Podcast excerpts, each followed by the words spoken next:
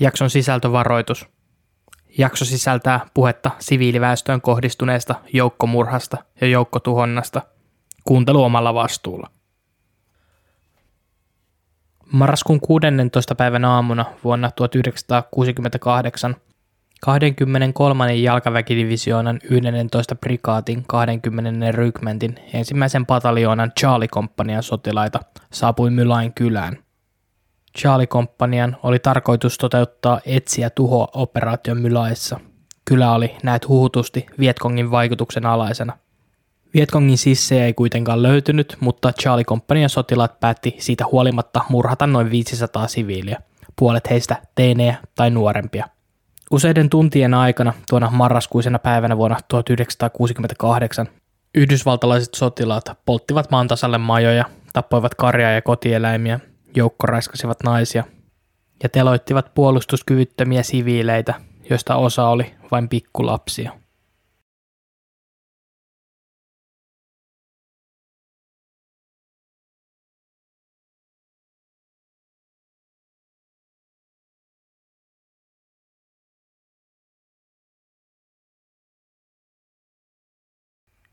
Hei te kaikki aivan ihanat kuuntelijamussukkaiset ja tervetuloa Subjektiivinen todistaja podcastin 24. jakson pariin.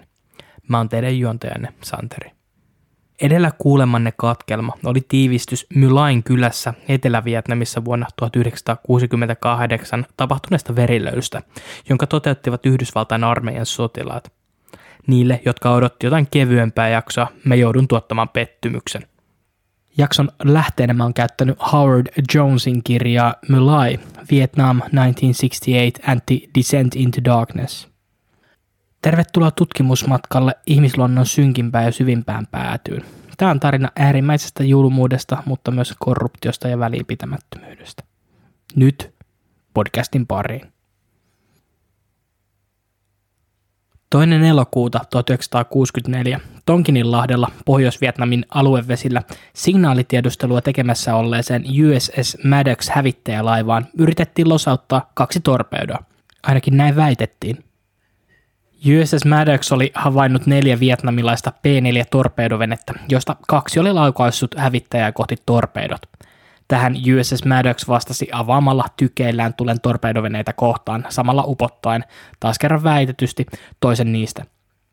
4. elokuuta samainen USS Maddox ja toinen hävittäjä USS Turner Joy olivat taas tiedustelutehtävissä Tonkininlahdella.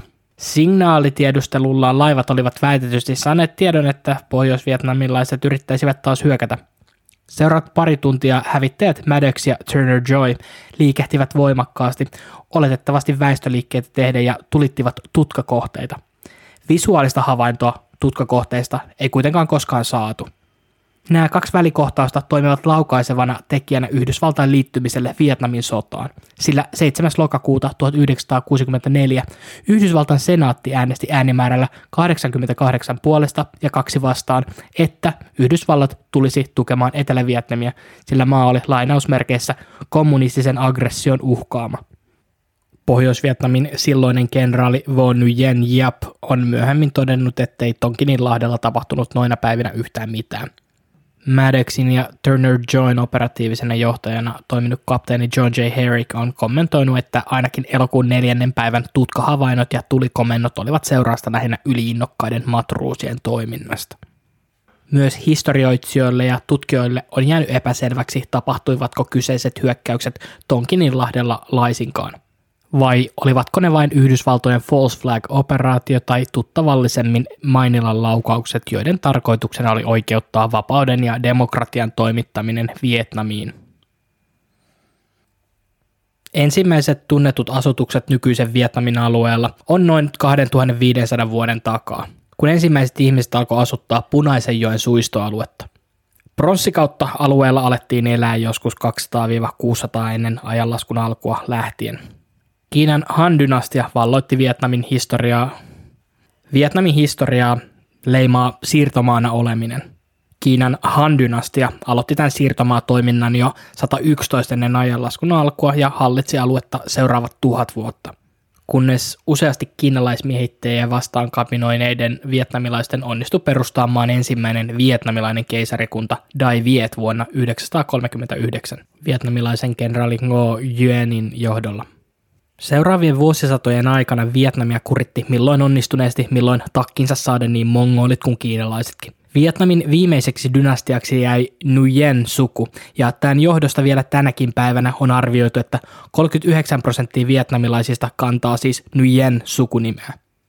Mutta mikä sai sitten Nguyen suvun jäämään Vietnamin viimeiseksi dynastiaksi? No, vuosi oli 1858 ja muistatte varmaan edellisen jakson perusteella, mitä aikaa elettiin.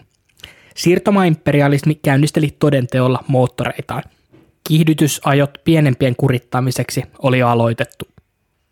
Ranska oli soluttanut lähetyssaarnaajaan ja kauppiaitaan Vietnamiin jo 1600-luvulta lähtien, mutta vuonna 1858 Ranska aloitti eteläisen Vietnamin vallotuksen. Keski-Vietnam oli vallotettu vuoteen 1883 mennessä ja pohjoinen saatiin Ranskan vallan alle kaksi vuotta myöhemmin 1885. Vietnamilainen kansallismielisyys kuitenkin kasvoi ranskalaismiehityksen alla, kuten yleensä tapana on. Kansallismielisyys ja antikolonialismi levisi jokaisessa vietnamilaisessa yhteiskuntaluokassa. 1930-luvulle tultaessa ne ilmeni avoimena vallankumouksellisena liikehdintänä ja levottomuutena. Vietnamin tie itsenäisyyteen tulisi kuitenkin olemaan pitkä ja kivinen. Nimittäin kun toinen maailmansota alkoi, päätti keisarillinen Japani puolestaan ottaa vuonna 1940 haltuunsa Ranskan Indokiinan alueet, joihin myös Vietnam kuului. No, kaikki tietää, miten toinen maailmansota päättyi, mutta sodan aikana Vietnamissa oli herännyt uudenlainen kansallismielisyys. Vietnamilaiset kommunistit oli Ho Chi Minin johdolla perustaneet antikolonialistisia liikkeitä, kuten Viet Minhin. Viet Minh toimi Vietkongin edeltäjänä. Ja toinen päivä syyskuuta 1945 Ho Chi Minh julisti Vietnamin itsenäiseksi. Toinen maailmansota oli heikentänyt eurooppalaisia valtioita siinä mittakaavassa, etteivät ne voineet enää samalla tavalla pitää kiinni siirtomaistaan – Ranska ei kuitenkaan olisi millään halunnut luopua Indokiinasta. Niinpä Ranska päätti valloittaa Vietnamin eteläiset osat 1945, joka johti sitten Indokiinan sotaan. Indokiinan sota päättyi ranskalaisten tappioon Dien Bien Phussa vuonna 1954.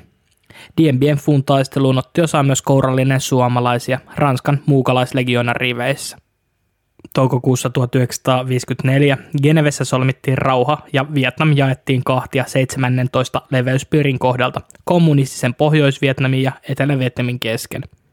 Pohjois-Vietnamissa alettiin toteuttaa klassisia ja aina nappiin menneitä maa-uudistus-, kansallistamis- ja sosialisointitoimia. Tämän johdosta 450 000 pohjois-vietnamilaista pakeni etelään. Suurin osa heistä oli katolilaisia. Etelä-Vietnamissa Etelä-Vietnamin kansallinen vapautusrintama, tuttavallisemmin Vietkong, alkoi toteuttaa horjuttamistoimenpiteitä 1957. Ne oli seurausta Etelä-Vietnamin silloisen presidentin Ngo Dinh Diemin toteuttamista kovakätisistä kampanjoista, jotka kohdistuivat hänen vastustajiinsa. Pohjoisesta alkoi virrata aseita ja taistelijoita Vietkongin tueksi. Tilanne meni etelässä siihen, että joulukuussa 1961 presidentti Ngo Dinh Diem pyysi Yhdysvaltain presidentti John F. Kennedyä lähettämään Etelä-Vietnamin sotilasneuvonantajia maan armeijan tueksi. Vuonna 1963 Etelä-Vietnamissa kenraalit kappas presidentti Dinh Diemiltä vallan. Tämän jälkeen Yhdysvallat alkoi lisäämään tukeaan Etelä-Vietnamille. 22. marraskuuta 1963 kasalaukauksia halkoi ilmaa Dallasissa, Texasissa, Dealey Plazalla.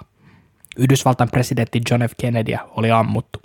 Presidentti Kennedy julistettiin kuoliaksi noin puoli tuntia myöhemmin Parklandin sairaalassa. Kennedyn varapresidentti ja nyt virkaa tekevä poottus Lyndon B. Johnson alkoi keskittyä välittömästi Vietnamiin. Tästä vuoden päästä tapahtuu juuri mainittu Tonkinilahden huiputusjymäytys, ja tämän seurauksena Yhdysvallat aloitti ensimmäiset Pohjois-Vietnamin pommitukset. Maaliskuussa 1965 presidentti Johnson puolestaan lähetti ensimmäiset Yhdysvaltain maajoukot Vietnamiin. Vietnamin sota, toiselta nimeltään toinen Indokiinan sota, oli alkanut. Vietnamin sodan merkittävin käännekohta ja ehkä suurin yksittäinen syy sille, minkä takia Mylain verilöyly ylipäätänsä tapahtui tuona maaliskuisena päivänä 1968, oli saman vuoden tammikuussa tapahtunut Vietkongin ja Pohjois-Vietnamin armeijan toteuttama TET-hyökkäys. Tet-hyökkäys tai Tet-offensiivi oli kommunistijoukkojen isku, joka kohdistui Etelä-Vietnamin asutuskeskuksiin ja yhdysvaltalaisiin joukkoihin, kun paikallinen uuden vuoden juhlinta oli saanut huippunsa 31. tammikuuta 1968. Varautuminen Tet-hyökkäykseen oli huono, sillä lähes kukaan etelän puolella ei uskonut, että pohjoisen joukot hyökkäisivät näin tärkeänä juhlapyhänä. Tet eli oikeasti Tet Nguyen Dan on vietnamilainen uuden vuoden juhla ja tärkein juhlapyhä vietnamilaisessa yhteiskunnassa. Maatalousyhteiskunnassa se oli yksi harvoja tilaisuuksia, kun koko perhe voisi viettää yhdessä aikaa useiden päivien ajan. Kostotoimenpiteitä ja väkivaltaa oli toteutettu Vietnamin siviiliväestöä kohtaan jo ennen mylaita. Esimerkiksi kaukopartiotoimintaa toteuttanut 101. maahanlaskudivisioonan yksikkö, joka kulki nimellä Tiger Force, oli toteuttanut useita etsiä tuho-operaatioita, jotka oli vieneet satojen vietnamilaisten siviilien hengen.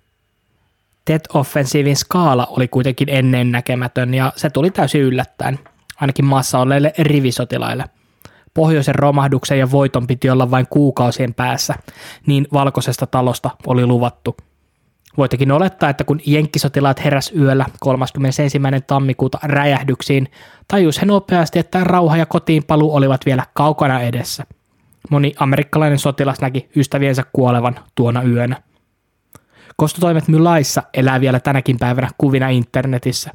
Kadunvarret ja kylänraitit täynnä maassa kuolleina makaavia siviileitä, osa ammuttuina, osa pistimellä pistettyinä ja granaateilla räjäytettyinä, osa heistä vain taaperoita, niille sijoilleen hylättyinä. On hyvin vaikeaa ymmärtää, mikä saa ihmisen kohdistamaan näin raakaa väkivaltaa täysin viattomiin ihmisiin, saati pikkulapsiin. Vuosien ajan virallisesta uhrimäärästä on kiistelty puolia toisin. Maaliskuussa 1970 Yhdysvaltain armeijan tutkimuskomissio päätyi esitutkinnassaan 360 uhriin. Tosin samassa raportissa samaiset tutkijat totesi, että uhrimäärä voisi hyvinkin olla yli 400. Viitaten samaan aikaan toiseen vireillä olleeseen Mylai-tutkintaan. Molemmat tutkinnat oli aloitettu vasta melkein kaksi vuotta tapahtumien jälkeen.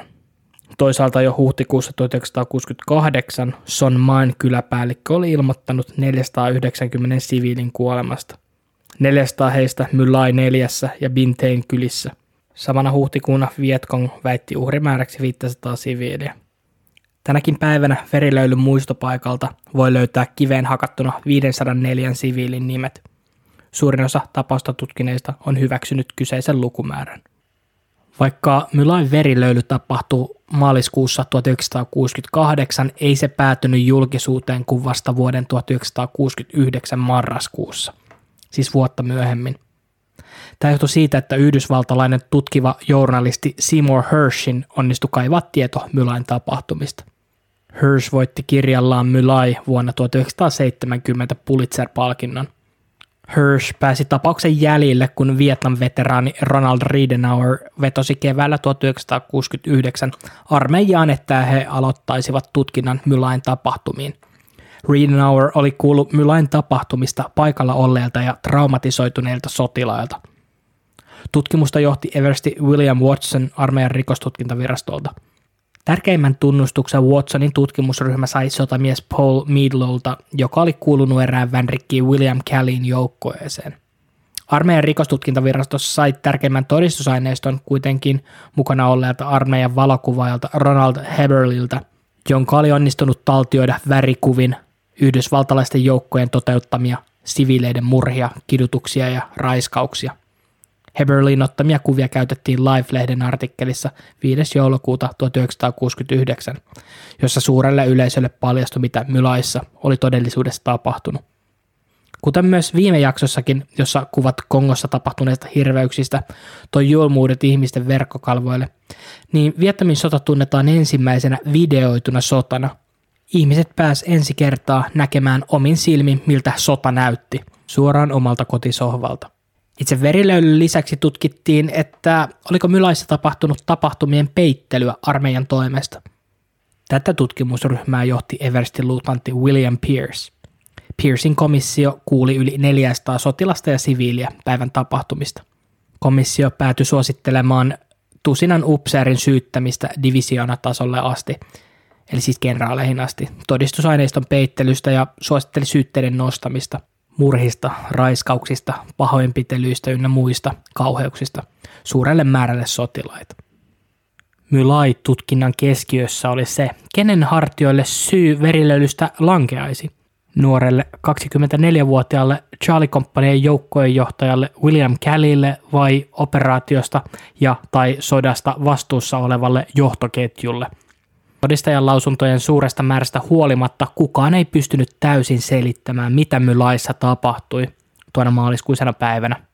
Suurin osa sotilaista oli todistanut vain pienen osan koko Pinkvillen kyläkompleksin tapahtumista. Tarina Mylain verilöylystä onkin kokoelma useita tarinoita. Oli kuitenkin selvää, että Mylain verilöyly tulisi iäisiksi ajoiksi symbolisoimaan kaikkea sitä, mikä Vietnamin sodassa oli väärin. Sodan vastaisessa terminologiassa sanat vauvanmurhaajat ja äidinraiskaajat vakiintuivat. Tosiaan vuosi 1968 alkoi pamauksella kirjaimellisesti. Vietkong ja Pohjois-Vietnamin armeija oli tehneet useita hyökkäyksiä sotilas- ja siviiliinfrastruktuuria ja väestöä kohtaan ympäri Etelä-Vietnamia. 19 Vietkong pioneerin oli onnistunut räjäyttää reikä jopa Yhdysvaltain suurlähetystön seinään Saigonissa, Etelä-Vietnamin pääkaupungissa. Nämä taistelijat tunkeutuivat suurlähetystön tilukselle ja heidän onnistui tappaa ja haavoittaa useita amerikkalaisia – Näiden uhrien kuvat levisi kulovalkean tavoin yhdysvaltalaisessa mediassa. Yhdysvaltain merialkaväen sotilailla kesti seitsemän tuntia taistella suurlähetystöt takaisin haltuun. TET-hyökkäys oli läväri keskelle presidentti Lyndon B. Johnsonin hallinto, jolla oli kädet täynnä töitä uuden aggressiivisen PR-kampanjan kanssa.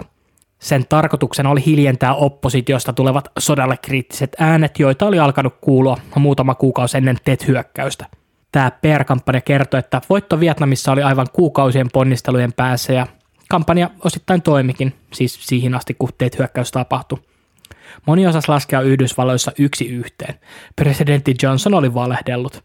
Teet hyökkäyksen laajuus tarkoitti, että sota eskaloitui eskaloitumistaan eikä loppua sille ollut näkyvissä. TET-hyökkäys oli strateginen voitto. Siitäkin huolimatta, että kommunistijoukkojen yllätyshyökkäyksessä vallatut alueet menetettiin alle kuukaudessa ja että noin 9000 kuollutta Yhdysvaltojen ja Etelä-Vietnamin sotilasta kohden kommunistit menettivät noin 45 000 taistelijaa. Samanaikaisia yllätyshyökkäyksiä ja iskuja oli räjähdellyt ympäri Etelä-Vietnamia yhteensä lähes kaikissa 44 provinssin pääkaupungissa, mukaan lukien Guang Nai Cityssä Guang Nai provinssin pääkaupungissa. Alueesta oli tullut Vietkongille eräänlainen kulkureitti etelään. Vajaan 10 kilometrin päässä tuosta asutuskeskuksesta sijaitsi jonkin sortin Vietkongin linnake nimeltä Pinkville Etelä-Kiinan meren rannalla. Nimensä Pinkville sai siitä, koska se oli merkitty Jenkkien karttoihin vaaleanpunaisella, mikä indikoi tiheää asutusta. Pinkville koostui pienemmästä Mykhen kalastajakylästä, jonka jenkit tunsivat nimeltä Mylai 1. Hieman enemmän sisämaassa oli Myssonin kylä ja sen kyläpahaset, joihin kuului Mylai 4, jaksomme tapahtumien verisin paikka. Mylai tarkoittaa oikeasti useampaa kylää vielä suuremmassa Sonmain kyläkokonaisuudessa, johon kuuluu Mylai 4, sen naapurissa olevat pikkukylät Bingtei ja Bingdong Tuchungin kylässä sekä Mykhe 4 Koluin kylässä. Alue oli pääosin maaseutua ja elämäntapa sen mukaista – Tarinamme ja Mylain verilöydyn kannalta keskeisimpiä hahmoja olivat kaksi Yhdysvaltain armeijan upseeria, kapteeni Ernest Medina ja nuori vänrikki William Kelly. Medinalla oli takana jo vuosikymmenen pituinen ura armeijassa. Ennen Vietnamiin tuloa 66 miehen ollessa 30 oli hän ollut komennuksilla Saksassa ja Havailla. Medina oli meritoitunut jo ennen Vietnamin saapumista ja majorin natsat sinti silmissä. Häntä kunnioitettiin ylempien sekä alaisten taholta. Callin CV oli puolestaan heikompi. Mies oli juuri nippanappa onnistunut valmistumaan upseerikurssilta, kurssin huonompien joukossa. Miehen johtajan kyvyistä selkeimmän kuvan antaa se, ettei hän osannut kurssin päätteeksikään käyttää kompassia tai lukea karttaa.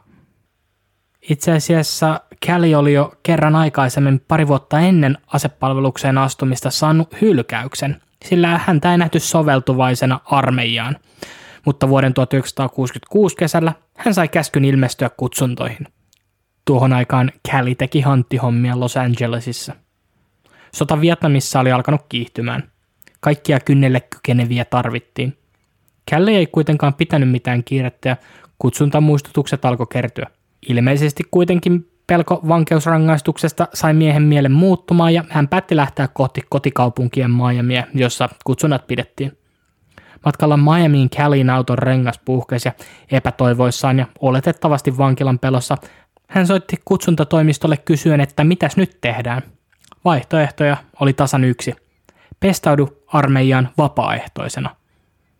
Tosiaan Yhdysvalloissa asevoimien rekrytointi toimii hieman eri tavalla kuin Suomessa.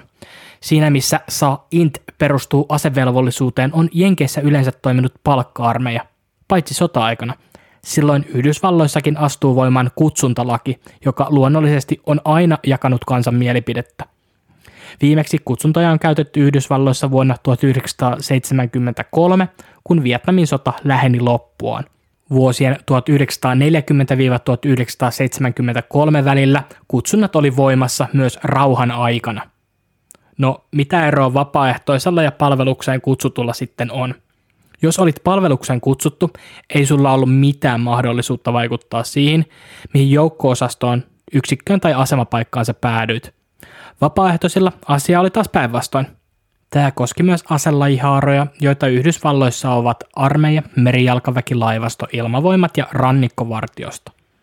Yhdysvalloissa yleinen käsitys on se, että palvelukseen kutsutut heitetään aina paskimpiin ja vaativimpiin ryynäyshommin soran etulinjaan.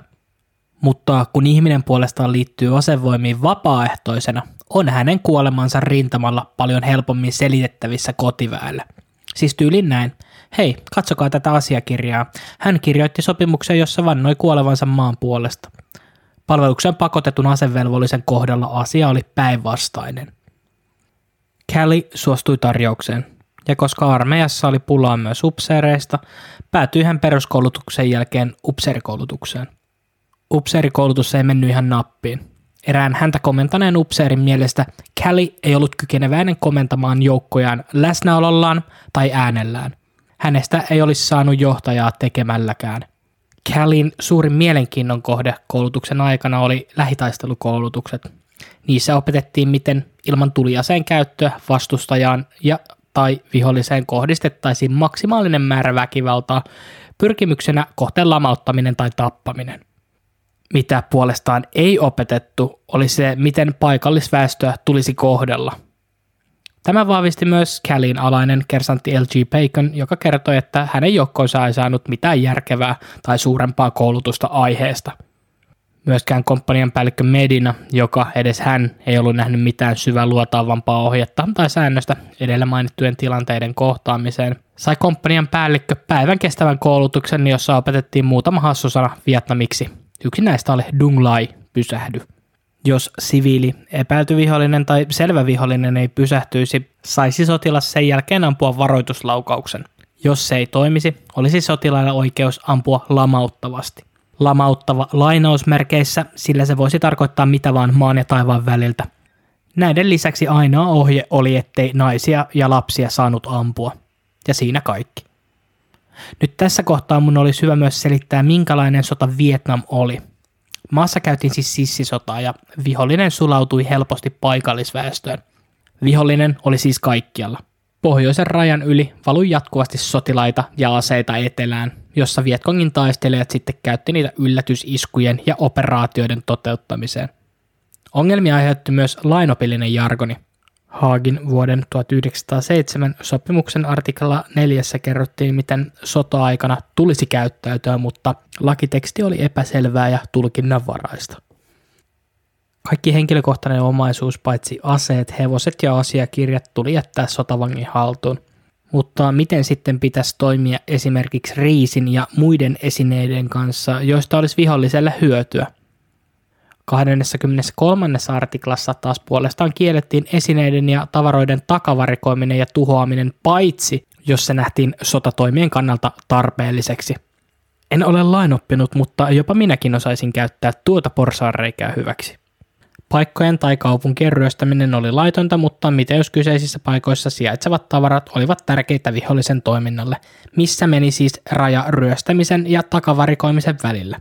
Lait ja ohjeistukset oli siis todella sekavia.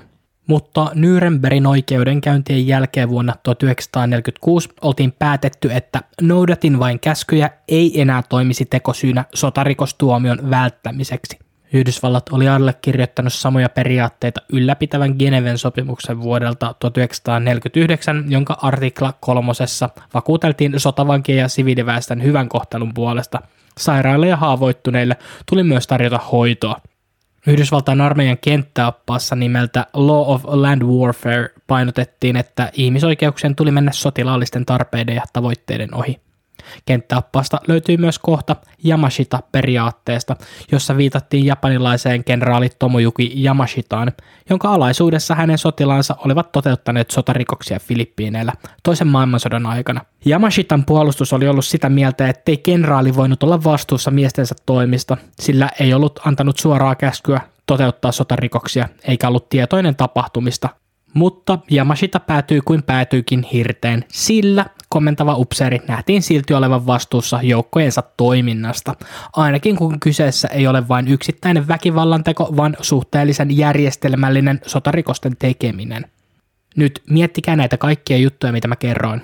Kun Mylain tapahtumien jälkeen me aletaan käydä tätä oikeudenkäyntiä läpi – Kuka oli vastuussa siitä kaikesta hävityksestä? Voisiko vastuuseen joutua jopa amerikkalaisjoukkojen ylinkomentaja, kenraali William Westmoreland? Ainakaan armeijan silloisen kenttäappaan mukaan, jos komentavan upseerin joukot toteutti sotarikoksia, ei komentava upseeri voinut vedota siihen, ettei tiennyt. Ja jos tällainen tieto kantautuisi komentavan upseerin korviin, niin viimeinen asia, joka kannattaisi tehdä, olisi sotarikosten peittely. The Law of Land Warfare kenttäoppaan kohdassa 509b sotilaalle annettiin lupa kieltäytyä upseerin antamasta laittomaksi todetusta käskystä, mutta mitään tarkennusta sille, mikä laiton käsky oli, ei annettu. Ohjeet sotilaille olivat sekavat ja maassa vallitseva räjähtelevä kaos, joka saattoi yllättää jenkkisotilaan mistä ilmansuunnasta tahansa tai jopa maan alta ansojen ja tunneleiden muodossa, loi jäätävän ilmapiirin. Vaara vaani joka paikassa – Tähän kun sitten huomioidaan, että vietnamilaiset puhuttiin jo peruskoulutuskaudella avoimen rasistisesti, ja se, että suurin osa sotilaista oli palvelukseen pakotettuja ja kotiin paluuta odottavia, oli paskainen soppa valmis. Sotilaat tuskasteli sen kanssa, ettei koskaan voinut tietää, kuka on vihollinen ja kuka ystävä. Yhdysvaltalainen kirjailija ja veteraani Phil Caputo kuvasi tilannetta kirjassaan Rumor of War vuonna 1977 seuraavasti. Jos se oli kuollut ja vietnamilainen, oli se Vietkongin sissi. Piste. Sotaa toteutettiin etsiä tuhot tehtävien muodossa, sillä mitään selkeää rintamalinjaa ei ollut. Selkeä jakolinja etelä- ja pohjoisen välillä kyllä oli, mutta sodan käynti tapahtui pääosin etelässä, missä Yhdysvaltain joukot laskeutuivat sankoin joukoin Bell UH-1 helikoptereilla johonkin ja aloittivat paikkojen puhdistamisen Vietkongin sisseistä. Kommunistijoukoilla oli etulyöntiasema – sillä he tunsi maaston ja maan paljon paremmin kuin jenkit. Vaikka Yhdysvalloilla oli teknologinen etulyöntiasema, oli vietnamilaisilla jotain mitä jenkeillä ei ollut. AK-47. Tuo idän vastalause Yhdysvaltain maailman hegemonialle. Kaikille on varmaan tuttu tämä stereotypi, että siinä missä Jenkkien M16 rynnäkkökivääri oli jumissa aivan koko ajan, toimi AK-47 vaikka se olisi täysin mudan peitossa – ja tosiaan yhdysvaltalaisten rynnäkkökiväärien toimintahäiriöt aiheutti suurta päävaivaa käyttäjilleen. Koskaan ei voinut tietää, oliko se jumissa vai ei. M16 ei oltu suunniteltu viidakkoolosuhteisiin, mutaan ja monsuunisateisiin. Viidakkoolosuhteetkaan eivät hellineet yhdysvaltalaisia, sillä tiheä viidakko on nimittäin yksi paskamaisimmista paikoista harjoittaa sodankäyntiä. Aluskasvillisuus antaa todella hyvän suojan puolustajille, jotka pystyy ansoittamaan ja piiloutumaan helposti. Viidakko on myös täynnä tauteja, myrkyllisiä hyönteisiä sekä kasveja. Silloin kun ei ollut järkyttävän kuuma, tuli monsuunisateet, jotka pyyhki viidakon mutavelliksi. Niin sanotut trench footit eli juoksuhautajalat oli jatkuva päävaiva. Potilas, joka ei kykene marssimaan, ei pysty myöskään sotimaan. Niin yritäpä siinä sitten pitää jalat kuivena, kun vettä sataa tauotta. Tuhoutuneiden jalkojen lisäksi pelkona oli malaria, trooppiset ihosairaudet ja punatauti. Tämä yhdistettynä loppumattomaan stressiin siitä, että kohta minä tai ystäväni räjähdämme kappaleiksi tai tulemme tarkkaampujen ampumaksi, sai sotilat sekoamaan. Enkä nyt siis missään tapauksessa puolustele yhdysvaltalaisia sotilaita. Mä kerron vaan, että mikä saattaa olla selittävä tekijä sille, mikä saa ihmisen syyllistymään mylaissa tapahtuneiden hirveyksien kaltaisiin asioihin. Vänrikki William Kelly saapui Vietnamiin joulukuussa 1967 täynnä intoa ja varmana siitä, että hän oli kyvykäs vastaamaan kaikkiin niihin haasteisiin, jota sodankäynti Vietnamissa voisi hänen eteensä tuoda. Kelly ja muu Charlie-komppania asettui Da Nangin tukikohtaan Etelä-Vietnamiin. Komppanian päällikkö Medina toivoi, että kouluttaja kersantti Kenneth Hodges oli onnistunut tekemään hänen miehistään kyvykkäitä tappamaan niin aseen kuin paljain käsinkin – Charlie Companyn miehet olivat myös oppineet sodankäynnin perusperiaatteen. Ammu tappaaksesi, äläkä kyseenalaista käskyjä. Komppanian sotilaat olivat iältään noin 18-22-vuotiaita, keski jossain 20 tienoilla. Hyvin mahdollisesti siis keskenkasvuisia ja vaikutuksille alttiita. Aliupseereista 90 prosentilla oli lukion päästötodistus, mikä oli siihen aikaan hieman korkeampi kuin Yhdysvaltain armeijassa yleensä – Puolet sotilaista kuului maan mustaan tai latinoväestöön. Tässäkin on yksi hieno yhdysvaltalaisen sotakoneiston piirre. Sitä ruokkii köyhistä oloista tulevat ihmiset, joilla on tarve päästä elämässä eteenpäin. Kapteeni Medina radisti Fred Widmer kertoi, että he oli tavallisia teenipoikia ympäri Yhdysvaltoja. Heidän isänsä ja isoisänsä olivat yleensä sotineet ensimmäisessä, toisessa tai Korean sodassa. Palvelus nähtiin velvollisuutena, mutta Tätä sotaa ei tultaisi muistamaan samanlaisista sankaritarinoista kuin edellä mainitut. Komppanin sisällä mustat ja valkoiset sotilaat pysyvät kuitenkin omissa oloissaan. Mitään erikoista siinä ei kuitenkaan ollut vuonna 1967. Virallisesti rotuerottelu oli Yhdysvalloissa päättynyt vasta vuonna 1964, kun Civil Rights Act eli kansalaisoikeuslaki tuli voimaan. Charlie Compania, jota johti kapteeni Medina, koostui kolmesta joukkoista ja yhden näiden joukkojen johtajana toimi Vanrikki Kelly. Kelly ja Medina ei tulleet ollenkaan toimeen keskenään. Callin luonteesta kertoo jotain se, että hän oli lähes välittömästi alkanut liehitellä ja uida Medinan liiveihin Vietnamiin saavuttuaan. Medina ei tästä tuntunut välittävän ja kyseenalaisti Callin kyvykkyyttä johtajana. Ei kulunut kuin pari viikkoa Vietnamiin saapumisesta, kun Medina kutsui Callita tämän joukkojen edessä Vänrikki paskapääksi – ja tämä kaikki oli täysin ansaittua, sillä Vietnamissa oli tosi kyseessä ja mokailulle ei ollut sijaa. Pahimmassa tapauksessa se saattaisi aiheuttaa kuoleman. Johtaessaan ensimmäisen partionsa viidakkoon oli Käli unohtanut kokonaan ottaa mukaan käsikranaatteja, jotka oli äärimmäisen oleellinen osa viidakossa toteutettua etsi- ja tuho puhdistusoperaatiota. Kapteeni Medina oli todennut, että vapauttaisi Kälin palveluksesta, jos vaan voisi – Erään yöllisen partion aikana pelokas Vänrikki oli kuullut kirjaimellisesti suhinaa pusikosta ja käskenyt miestensä avata tulen samalla ampuen keltaisia valoraketteja ilmaan. Käli ei ymmärtänyt, että kun hän toimi näin, paljasti hän myös oman sijaintinsa viholliselle. Pimeässä viidakossa valoraketit valaisivat alueen pitkäksi toviksi, ihan kuin olisi päivä. Myöhemmin moni muukin Charlie Companyn sotilaista paljasti tutkivalle journalisti Seymour Hershille, mitä oli mieltä Vänrikki Källistä – Moni koki, että Kelly oli valmis tekemään mitä vaan saadakseen itsensä näyttäytymään sankarina ja hyvänä poikana komppanian päällikkö Medinan silmissä. Sotilaille kävi nopeasti ilmi, ettei Kelly osannut lukea karttaa eikä käyttää kompassia. Moni ihmetteli, miten Kelly oli edes päässyt läpi upseerikoulutuksesta. Sotamies Michael Bernhardt kertoi myöhemmin, että komppaniassa oli jotain outoa meneillään. Ilmapiiri tuntui painostavalle, mitään yhteishenkeä ei ollut – Saati tunnetta vastuusta, velvollisuudesta tai ylpeydestä. Kaikki oli jakautuneet omiin kuppikuntiin, yleensä ihonvärin perusteella. Kapteeni Medinalla oli selkeästi ongelmia pitää komppania kasassa. He olivat kuin kasa jengiläisiä, jotka tekivät mitä halusivat, ilman johtajaa tai päämäärää, hampaisiin asti aseistettuja, kirjoittaen omat säännöt siellä, missä he liikkuivat, kertoi sotamies Bernhardt. Kaikki muut komppanian kolmesta joukkojenjohtajasta nähtiin hyvinä tyyppeinä ja johtajina. Callie puolestaan pikkupoikana, joka oli tullut leikkimään sotaa. Mutta viaton pikkupoika Callie ei tosiaan ollut. Callie oli yllätetty tukikohdan bunkkerista housut kintuissa, vietnamilainen nainen tämän edessä polvillaan. Callie piti pistoolia naisen ohimolla. Kukaan ei ollut tehnyt asialle mitään. kertoi Bernhardt. Hän ei itsekään uskaltanut puuttua asiaan, sillä paikalla oli liian paljon muita sotilaita, ja Callie oli upseeri. Callie oli Bernhardtin mukaan jokaista solua myöten paha ja läpimätä ihminen. Tällainen selkärangaton jengimeininki leimasi kertomuksien perusteella koko 23. jalkaväkidivisioonaa, toiselta nimeltään America Divisioona, eikä se tosiaankaan ollut ainut tällainen kurin puutteesta kärsivä divisioona. Ongelmat meni divisioonan komentoketjun huipulle saakka. Divisioonan johdossa toimi kenraalimajori Samuel Coster, joka näki tehtävän vain ponnahduslautana maineeseen ja kunnian neljän tähden kenraaliksi – Merijalkaväen kenraali Bruce Palmer Jr. totesi myöhemmin, että Kosterille, joka oli armeijan kokemattomin kenraali, annettiin vaikein mahdollinen divisionan komentajan tehtävä, Vietkongin tukahduttaminen. Kaikki lähtökohdat sille, että asiat tulisi menemään aivan päin vittua, oli siis valmiina.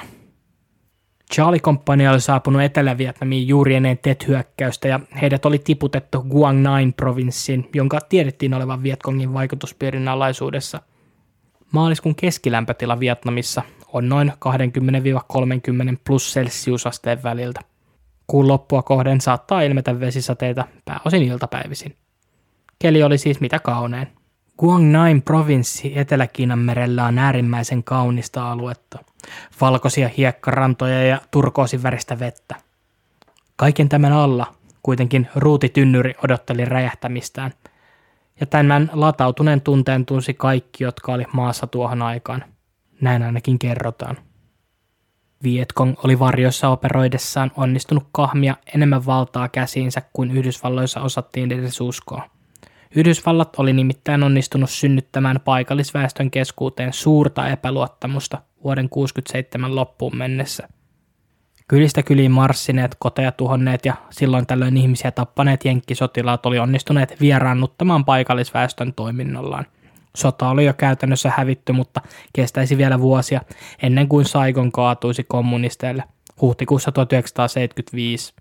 Moni vietnamilainen haki Vietkongista turvaa ja tai mahdollisuutta kostaa jenkeille – Washingtonissa tätä ei kuitenkaan ymmärretty. Siellä nähtiin vain tapettujen taistelijoiden määrä yhdysvaltalaisten sotilaiden määrään suhteutettuna. Nimittäin vaikka Pohjois-Vietnamin onnistui ennen pitkää ajaa amerikkalaiset pois maasta, tuli se heille todella kalliiksi. Siinä missä yhdysvaltalaisia sotilaita kuoli sodan aikana 58 000 ja etelä-vietnamilaisia 230 000, kuoli pohjois-vietnamilaisia ja vietkongilaisia noin miljoona. Myöskään historiaa Washingtonissa ei oltu luettu, sillä samoja sissitaktiikoita käytti jo vuosisatoja aikaisemmin sotilasjohtaja Tran Hung Dao, kun hän ajoi tiehensä Kublai Khanin mongolijoukot. Yhdysvaltain yritys siviilitappioiden vähentämiseksi oli tiputtaa helikoptereista ja lentokoneista lentolehtisiä, joissa väestöä kehotettiin poistumaan maaseudulta kaupunkeihin, jotta heitä luultaisi Vietkongin tukijoiksi. Maaseudun kylin alkoi muodostua niin kutsuttuja free fire zoneja eli vapaan tulen alueita, jotka nähtiin käytännössä Vietkon kylinä. Näillä alueilla kaikki nähtiin vihollisina. Wow, voitteko mitenkään kuvitella, ettei ihmiset lähteneet heti ensimmäisen kovistelun jälkeen taloista ja kodeista, joissa nämä ihmiset oli asuneet kenties sukupolvien ajan. Luonnollisesti tämä tarkoitti sitä, että myös perheiden lapset pysyvät siellä, missä perheetkin.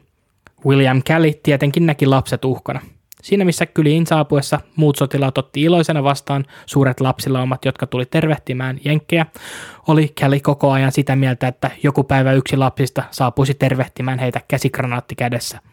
Guangnain provinssi oli tosiaan vahvasti Vietkongin vaikutuspirialaisuudessa, osittain yhdysvaltalaisten toimien takia. Siellä ja etenkin Mylain läheisyydessä piti majapaikkaa Vietkongin 48. pataljoona – joka oli jo usean vuoden ajan onnistunut niittämään mainetta ja kunniaa taistelussa amerikkalaisia vastaan. Pataljoona oli nimittäin onnistunut toteuttamaan sissisodankäyntiä onnistuneesti, välttäen suorat yhteentörmäykset yhdysvaltalaisten kanssa ja aiheuttaen suurta vahinkoa yllätyshyökkäyksillään. Amerikkalaisten silmin Pinkville toimi joukon selkeänä tukikohtana. Paikallisen väestönlaskennan selvityskeskuksen johtaja Nguyen Dukte kutsui Mylain elosta kommunistien taistelukyläksi – Nguyen Dukte oli länsimielinen ja vihasi kommunisteja. Hän oli osa erittäin salaista erikoisoperaatioyksikkö MACV Sogia, eli Military Assistance Command Vietnam Studies and Observation Groupia ja sen Phoenix-ohjelmaa, joka taas oli puolestaan Yhdysvaltain keskustiedustelupalvelu CIAn vuonna 1967 luoma ja rahoittama. Sen tehtävänä oli kerätä tietoja, saalistaa sekä tuhota Vietkongille tärkeitä ihmisiä ja infrastruktuuria – McVisogin alaisuudessa ja palkkalistoilla toimii myös PRU-tiedusteluryhmiä, joiden oli tarkoitus ottaa kiinni, kuulustella, kiduttaa ja salamurhata Vietkongin toimijoita. Ja kuten salaisille operaatioille on tyypillistä, annettiin niiden piirissä toimineille epäsuorat valtuudet kohdistaa epäiltyihin ja viholliseen minkä tahansalaisia rankaisumetodeja, jotka nähtiin tarpeellisiksi. Useita PRUn agentteja oli menettänyt henkensä, kun kylässä asuneet naiset ja lapset oli laukaisseet räjähteitä agenttien yrittäessä kylään. Tiedustelutiedon perusteella Mylaissa asuneet jopa naiset ja lapset nähtiin siis Vietkongin taistelijoina, ja lähes kaikilla kyläläisillä oli ainakin joku perheenjäsen, joka oli jollain tasolla tekemisissä Vietkongin kanssa. Vielä vuoden 67 joulukuussa helikoptereita lensi yli Mylain, kehottaen siviiliväestöä pakenemaan, kun vuosi vaihtui, nähtiin kaikki kyliin jääneet vihollisen taistelijoina. Ja niin Mylai ja Pinkvillen kyläkollektiivi leimattiin Vietkongin alueeksi. Guangnain provinssin amerikkalainen sotilasjohto loi kylän tuhoamista varten uuden ryhmän Task Force Barkerin, jonka ytimessä toimivat 23. Amerikan jalkaväkidivisioonan Alpha Bravo ja tietysti Charlie Companyat. Johdossa oli Eversti-luutantti Frank Barker – Seuraavat 90 päivää Task Force Barkerin sotilat tekivät etsiä tuho-operaatioita ympäri Pinkville. Tämän tehtävän nimeksi tuli Operation Muscatine. Mä kerroin teille olosuhteista viidakossa, mutta mikään valmistautuminen ei auttaisi Vietkongin psykologista sodankäyntiä vastaan. Nimittäin Vietkong kidutti kiinni otettuja vankeja ja lähetti kovaäänistä käyttäen tuskanhuutoja ympäri pilkkopimeää viidakkoa. Voidaankin olettaa, että viidakossa partioineiden amerikkalaissotilaiden kortisolitasot oli suhteellisen korkealla. Tämä johti myös siihen, että sotilaat ei uskaltaneet edes nukkua öisin. Pelko pimeästä ilmestyvistä kurkutauki leikkaavista Vietkongin taistelijoista oli koko ajan ajankohtainen. Joskus kun päivä valkeni ei ollut yhtään epätyypillistä, että jenkkisotilaat löysivät tovereitaan verisinä, kidutettuina ja puista roikkumasta. Jotkut oli jopa nyljetty elävinä, ja heidän haavoihin oli heitetty suolavettä. Monille selvisi sillä hetkellä, mistä läpi yön kovaäänisillä lähetetyt tuskanhuudot olivat tulleet – Neljältä aamuyöstä tammikuun 31. päivä vuonna 1968 Charlie Company heräsi räjähdyksiin. TET-hyökkäys oli alkanut. Sota kiihtyi kiihtymistään ja TETin seurauksena Yhdysvaltojen ja Etelä-Vietnamin joukot aloittivat sarjan vastahyökkäyksiä kommunisteja vastaan. Vuodesta 1968 tulisi sodan verisin. Oli kulunut kaksi viikkoa TET-hyökkäyksen alkamisesta, kun Charlie Company joutui viimein tulikosketukseen.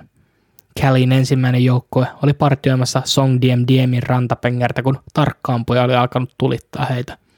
Callie oli kutsunut epäsuoraa tulta, mutta yhtään tappiota hän ei ollut onnistunut aiheuttamaan viholliselle.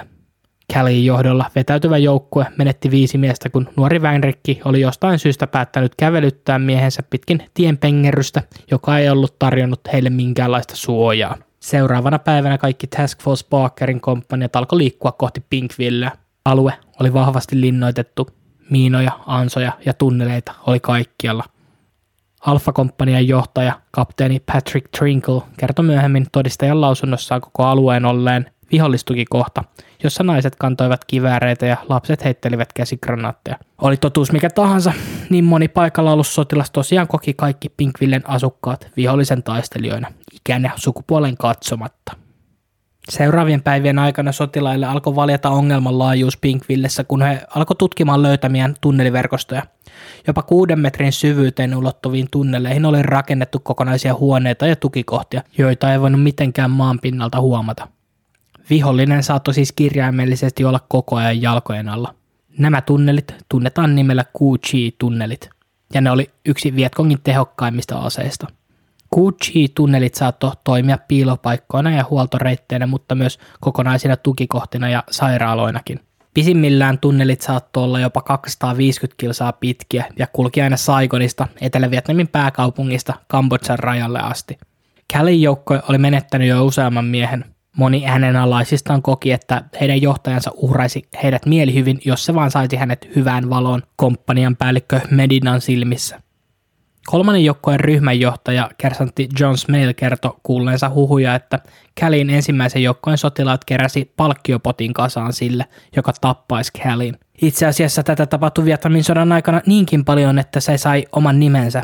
Sitä kutsuttiin fraggingiksi, fragäämiseksi, ja se tuli siitä, että siihen käytettiin usein sirpalegranaatteja, joka on englanniksi fragmentation grenade. Käsigranaatilla surmaaminen ei nimittäin jättänyt sormenjälkiä.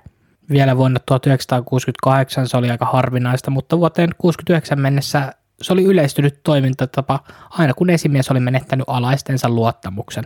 Vuosien 69-71 välisenä aikana 800 frägäämisyrityksessä kuoli 86 upseeria ja 714 haavoittu. Yleisin syy frägäämiselle oli se, että miehistö koki, ettei heidän komentava upseeri huolehtinut tai välittänyt heistä tarpeeksi. Seuraavien viikkojen ja kuukausien aikana Task Force Barkerin kolme komppania kärsi tappioita ja traumatisoitu entisestään. Kapteeni Medina kertoi myöhemmin, miten erään miinan räjähdyksen seurauksena keskeltä kahteen osaan räjähtänyt sotamies näytti niin epätodelliselta, ettei sitä voinut edes prosessoida. Callie kertoi myöhemmin nähneensä, miten tukikohtaan oli palannut etulinjasta ruumiita helikopterilasteittain, mukanaan kasoja verisiä vaatteita ja kenkiä, joista sojotti vielä jalkoja – Miinanraivajan työ Vietnamin viidakossa oli suhteellisen kiittämätön nakki. Kun pioneerien oli onnistunut kartoittaa miinakenttää ja merkitä se karttoihin, oli Vietkongin sissit kaivaneet miinat ylös ja siirtäneet ne toisaalle.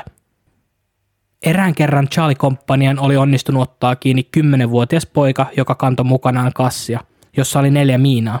Viides miina kuitenkin räjähti pojan käsissä ja repi tältä toisen puolen kasvoista irti. Tyypillinen Vietkongin käyttämä jalkaväkimiina oli Bouncing Betsy nimellä kulkenut hyppymiina. Se toimi seuraavasti.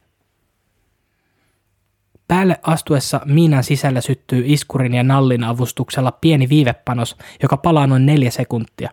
Tämän jälkeen miinan pohjassa oleva mustaruudista koostuva hyppypanos räjähtää heittäen miinan ilmaan. Samaan aikaan syttyy noin puolen sekunnin viivepanos, joka laukaisee miinan pääpanoksen levittäen sirpaleita ja metallikuulia ilmaan.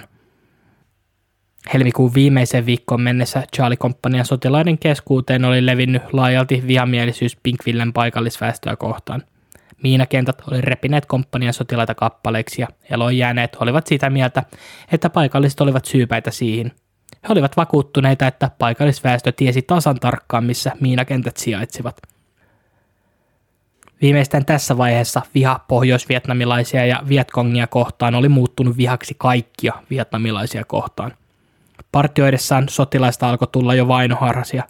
Näköhavaintoja haamujen lailla liikkuvista Vietkongin sisseistä tuli harvoin, jos ollenkaan, mutta silti heidän ystäviä kuoli ja haavoittui päivittäin.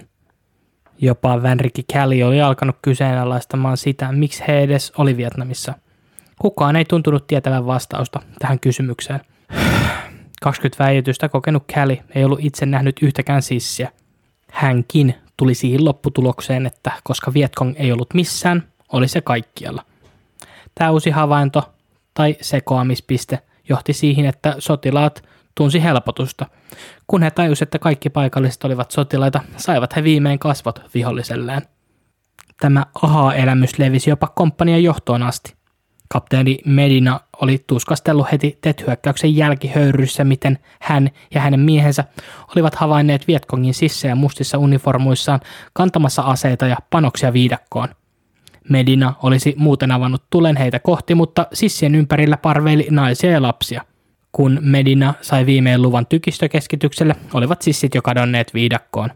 Helmikuu 1968 oli ollut verinen, mutta tämä uusi oivallus ja se, että Task Force Barker oli saanut ensimmäisen täysmittaisen hyökkäystehtävän Pinkvilleen, tekisi maaliskuusta vielä verisemmän. Päivämääräksi määräytyi 16. maaliskuuta 1968. Moni sotilas on myöhemmin kertonut, että tunnelma oli odottava. Vihollisen olinpaikka tiedettiin, oli aika iskeä.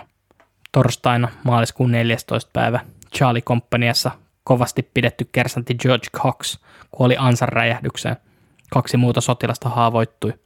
Yksi menetti näkökyvyn, toinen menetti kaikki neljä raajansa. Kostohenkikomppanian sisällä kasvo juuri ennen H-hetkeä. Tukikohtaan palaamassa olleet ja kersanttinsa menettäneet C-komppanian sotilaat kosti tämän eräälle miehelle, joka oli ajanut pyörällä heidän ohitseen. Sotilaat repi miehen pyörän selästä ja hakkas tätä, kunnes miehen onnistui paeta. He myös ampui erään naisen, joka oli tekemässä peltotöitä. Kun sotilaat sitten saapu tämän haavoittuneen naisen luokse, varasti he tältä sormuksen samalla potkien toistuvasti ennen kuin ampui naista kuolettavasti päähän. Tästä luonnollisesti huristuneet kyläläiset saapu komppanian tukikohdan porteille, vaatien tietää, miksi sotilaat oli tappaneet naisen. Kapteeni Medina oli päättänyt pitää sotilaidensa puolia, vaikkei paikalla ollutkaan, ja kertoi, että nainen oli pidellyt kädessään laukaisinta. Maaliskuisen operaation aattona Charlie-komppania oli kärsinyt 28 miehen tappiot, joista viisi oli kuolleita. Kukaan komppanian sotilaista ei ollut vielä nähnyt vihollista – Ilmapiiri sotilaiden ja upseerien keskuudessa juuri ennen ylempien upseerien tiedonantotilaisuutta oli aggressiivinen ja vihainen. American Divisionen 11. prikaatin juuri nimetty komentaja Eversti Oren Henderson oli vastuussa operaation toteuttamisesta. Tiedonantotilaisuudessa, joka pidettiin Eversti luutantti Barkerin toimistolla LZ eli Landing Zone Dottiella, oli mukana muun muassa divisionan komentaja kenraalimajori Coster, operatiivinen johtaja majori Charles Calhoun tykistä yhteyshenkilö kapteeni Denis Vasquez ja Barkerin tiedusteluupseeri sekä avustaja kapteeni Eugene Cotowak. Eversti Henderson päivitti kollegansa ajan tasalle siitä, mitä Pinkvillessä oli tapahtunut ja mitä siellä tulisi tapahtumaan.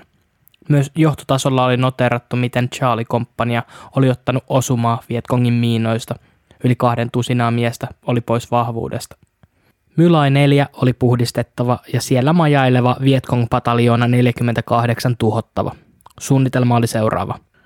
Kolme komppaniallista sotilaita laskeutuisi 07.30 aamulla Mylai 4 liepeille ilman etelä-vietnamilaisten sotilaiden tukea.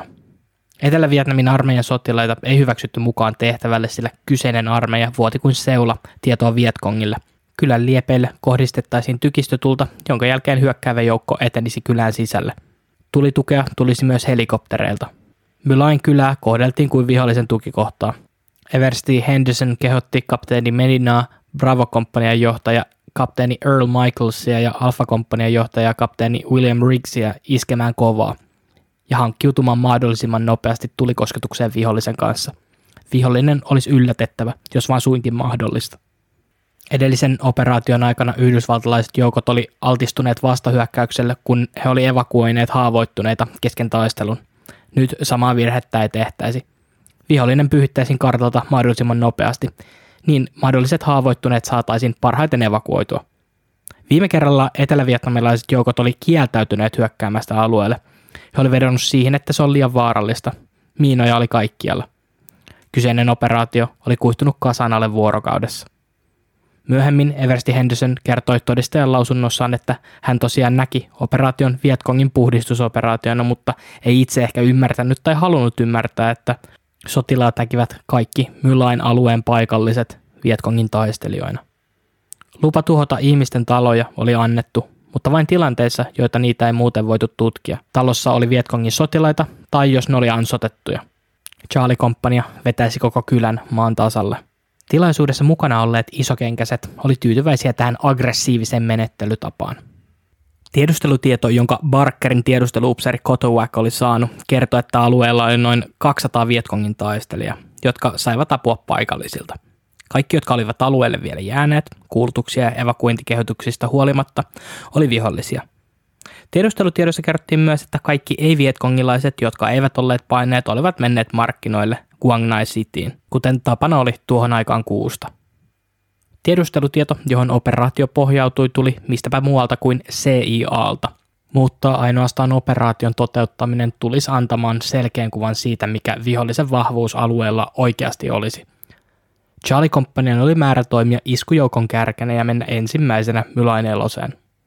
Epävirallinen käsky oli tuhota kaikki, mitä eteen tuli, ja tai tarjosi edes vähän vastustusta – Tunnelit tuli tukki, karja ja kotieläimet ampua, majat polttaa ja ruokatarpeet tuhota.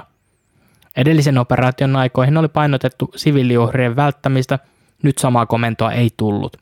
Mutta ei välttämättä myöskään selkeää tappokäskyä. Kapteeni Medina koki, että heidän tehtävänään oli tuota kaikki viholliselle hyödyllinen. Tunnelma sotilaiden keskuudessa oli kostonhimoinen. Kuten kerroin, suosittu kersantti Cox oli kuollut juuri edellisenä päivänä. Tätä kostonhimoa ei helpottanut yhtään se, että tiedonantotilaisuudessa kapteeni Medina kertoi heidän kostavan Coxin kuoleman ja että he tulisi olemaan alakynnessä, kaksi hissiä vastaan yksi jenkkisotilas. Kaikkien Charlie Companian sotilaiden tuli varautua koviin tappioihin. Ja juuri tämä oli niitä harvoja asioita, jonka sotilaat muisti kuulleensa selvästi tästä tiedonannosta. Selkeän tappokäskyn antamista pohdittiin myöhemmin oikeudenkäynneissä, mutta Medina ja upserit hänestä ylöspäin kerto todistajan lausunnoissaan, ettei sellaista oltu annettu. Sotilaiden ja useiden upseerien näkemys Medinan käskystä taas oli toinen. He koki, että kun komppanian päälliköltä oli kysytty siviilien tappamisesta, oli he saaneet ohjeeksi tappaa kaikki. Jotkut jopa kertoivat Medinan kehottaneen heitä tappamaan lapsia.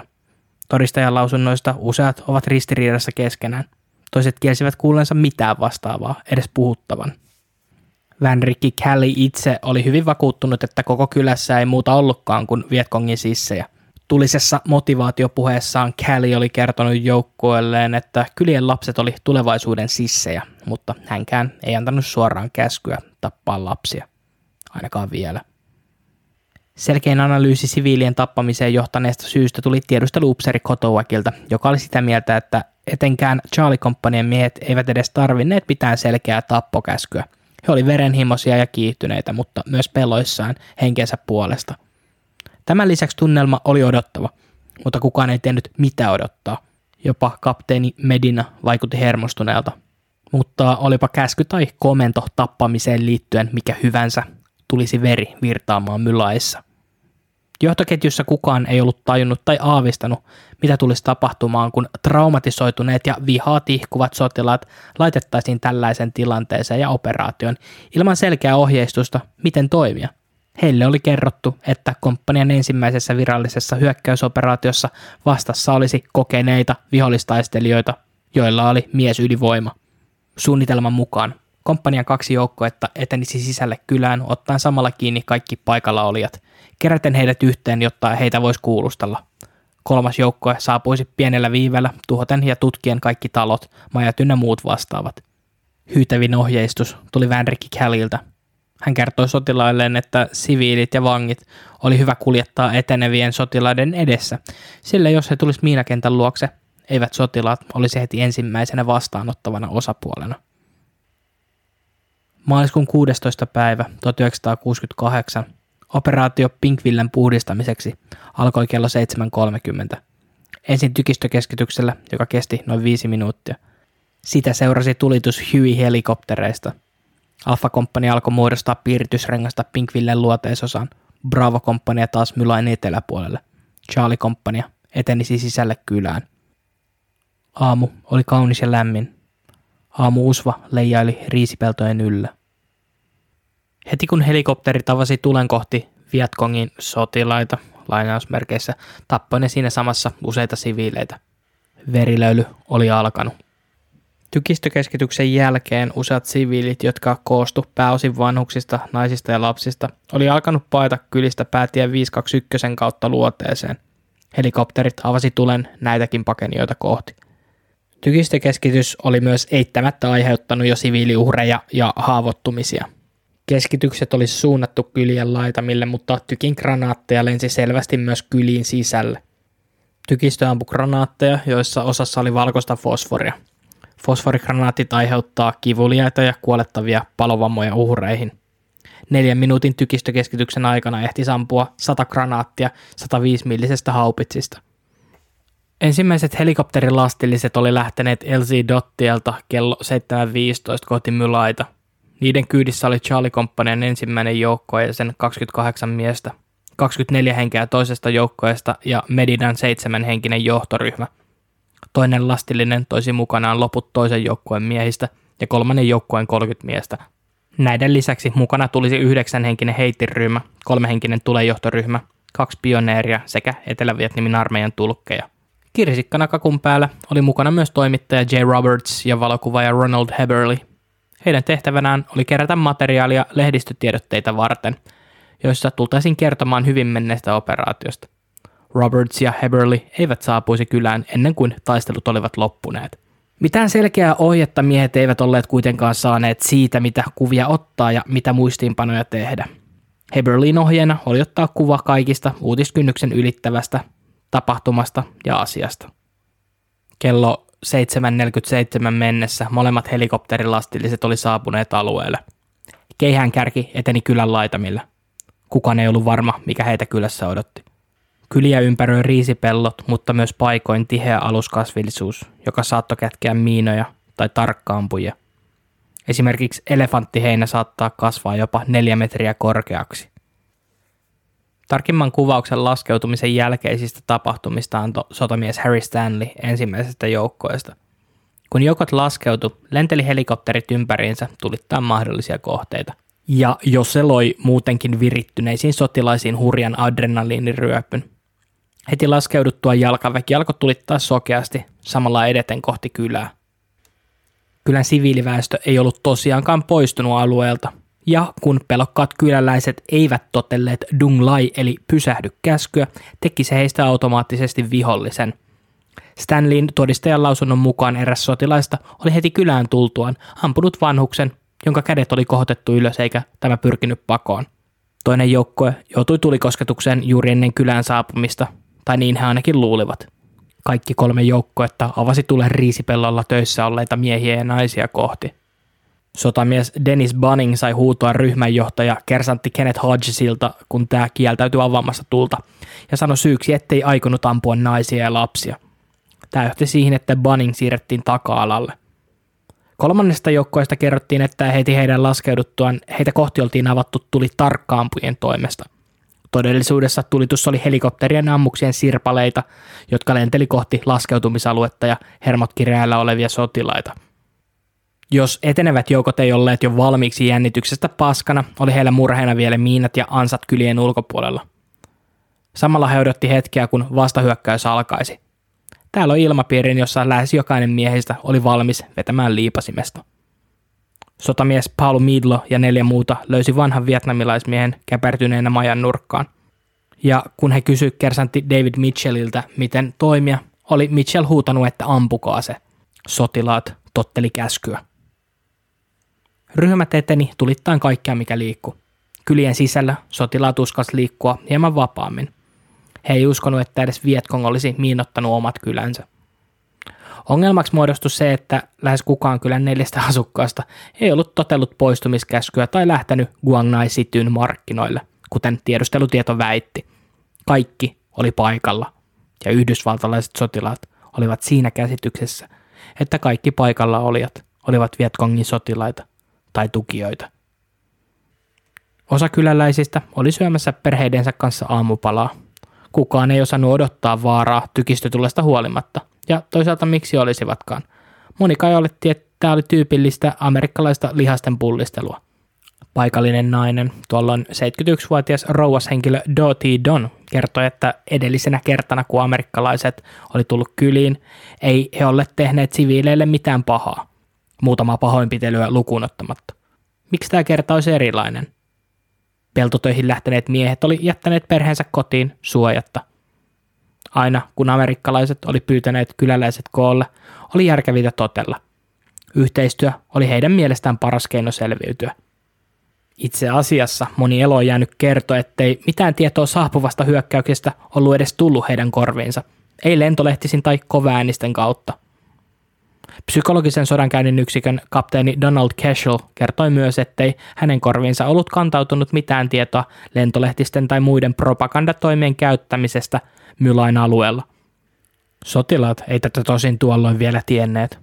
Operaatio oli mennyt mönkään jo suunnitteluvaiheessa. Toisen joukkueen johtaja luutantti Brooks oli käskenyt sotilaitaan ampumaan kaikki, jotka yritti paeta kylästä. Osa sotilaista alkoi telottaa myös haavoittuneita siviileitä – Kersantti J. Buchanan kertoi, etteivät hyökkäävät sotilaat kohdanneet minkäänlaista vastarintaa, mutta koska he tulitti jo kylään saapuessaan kaikkea mikä liikku, oli alkanutta verilöilyä mahdoton pysäyttää. Kello kahdeksan jälkeen aamulla Mylä 4 oli jo vapaan tulen aluetta. Kyläläisiä alettiin keräämään kasaan. Suurin osa heistä naisia, lapsia ja vanhuksia. Jotkut fiksuimmat joutuu ehkä hetken pohtimaan, että miksi kylä oli täynnä siviileitä. Missä Vietkong oli? Kunnes joku keksi, että kyläläiset ovat varmasti Vietkongeja. Miksi muuten he olisi täällä?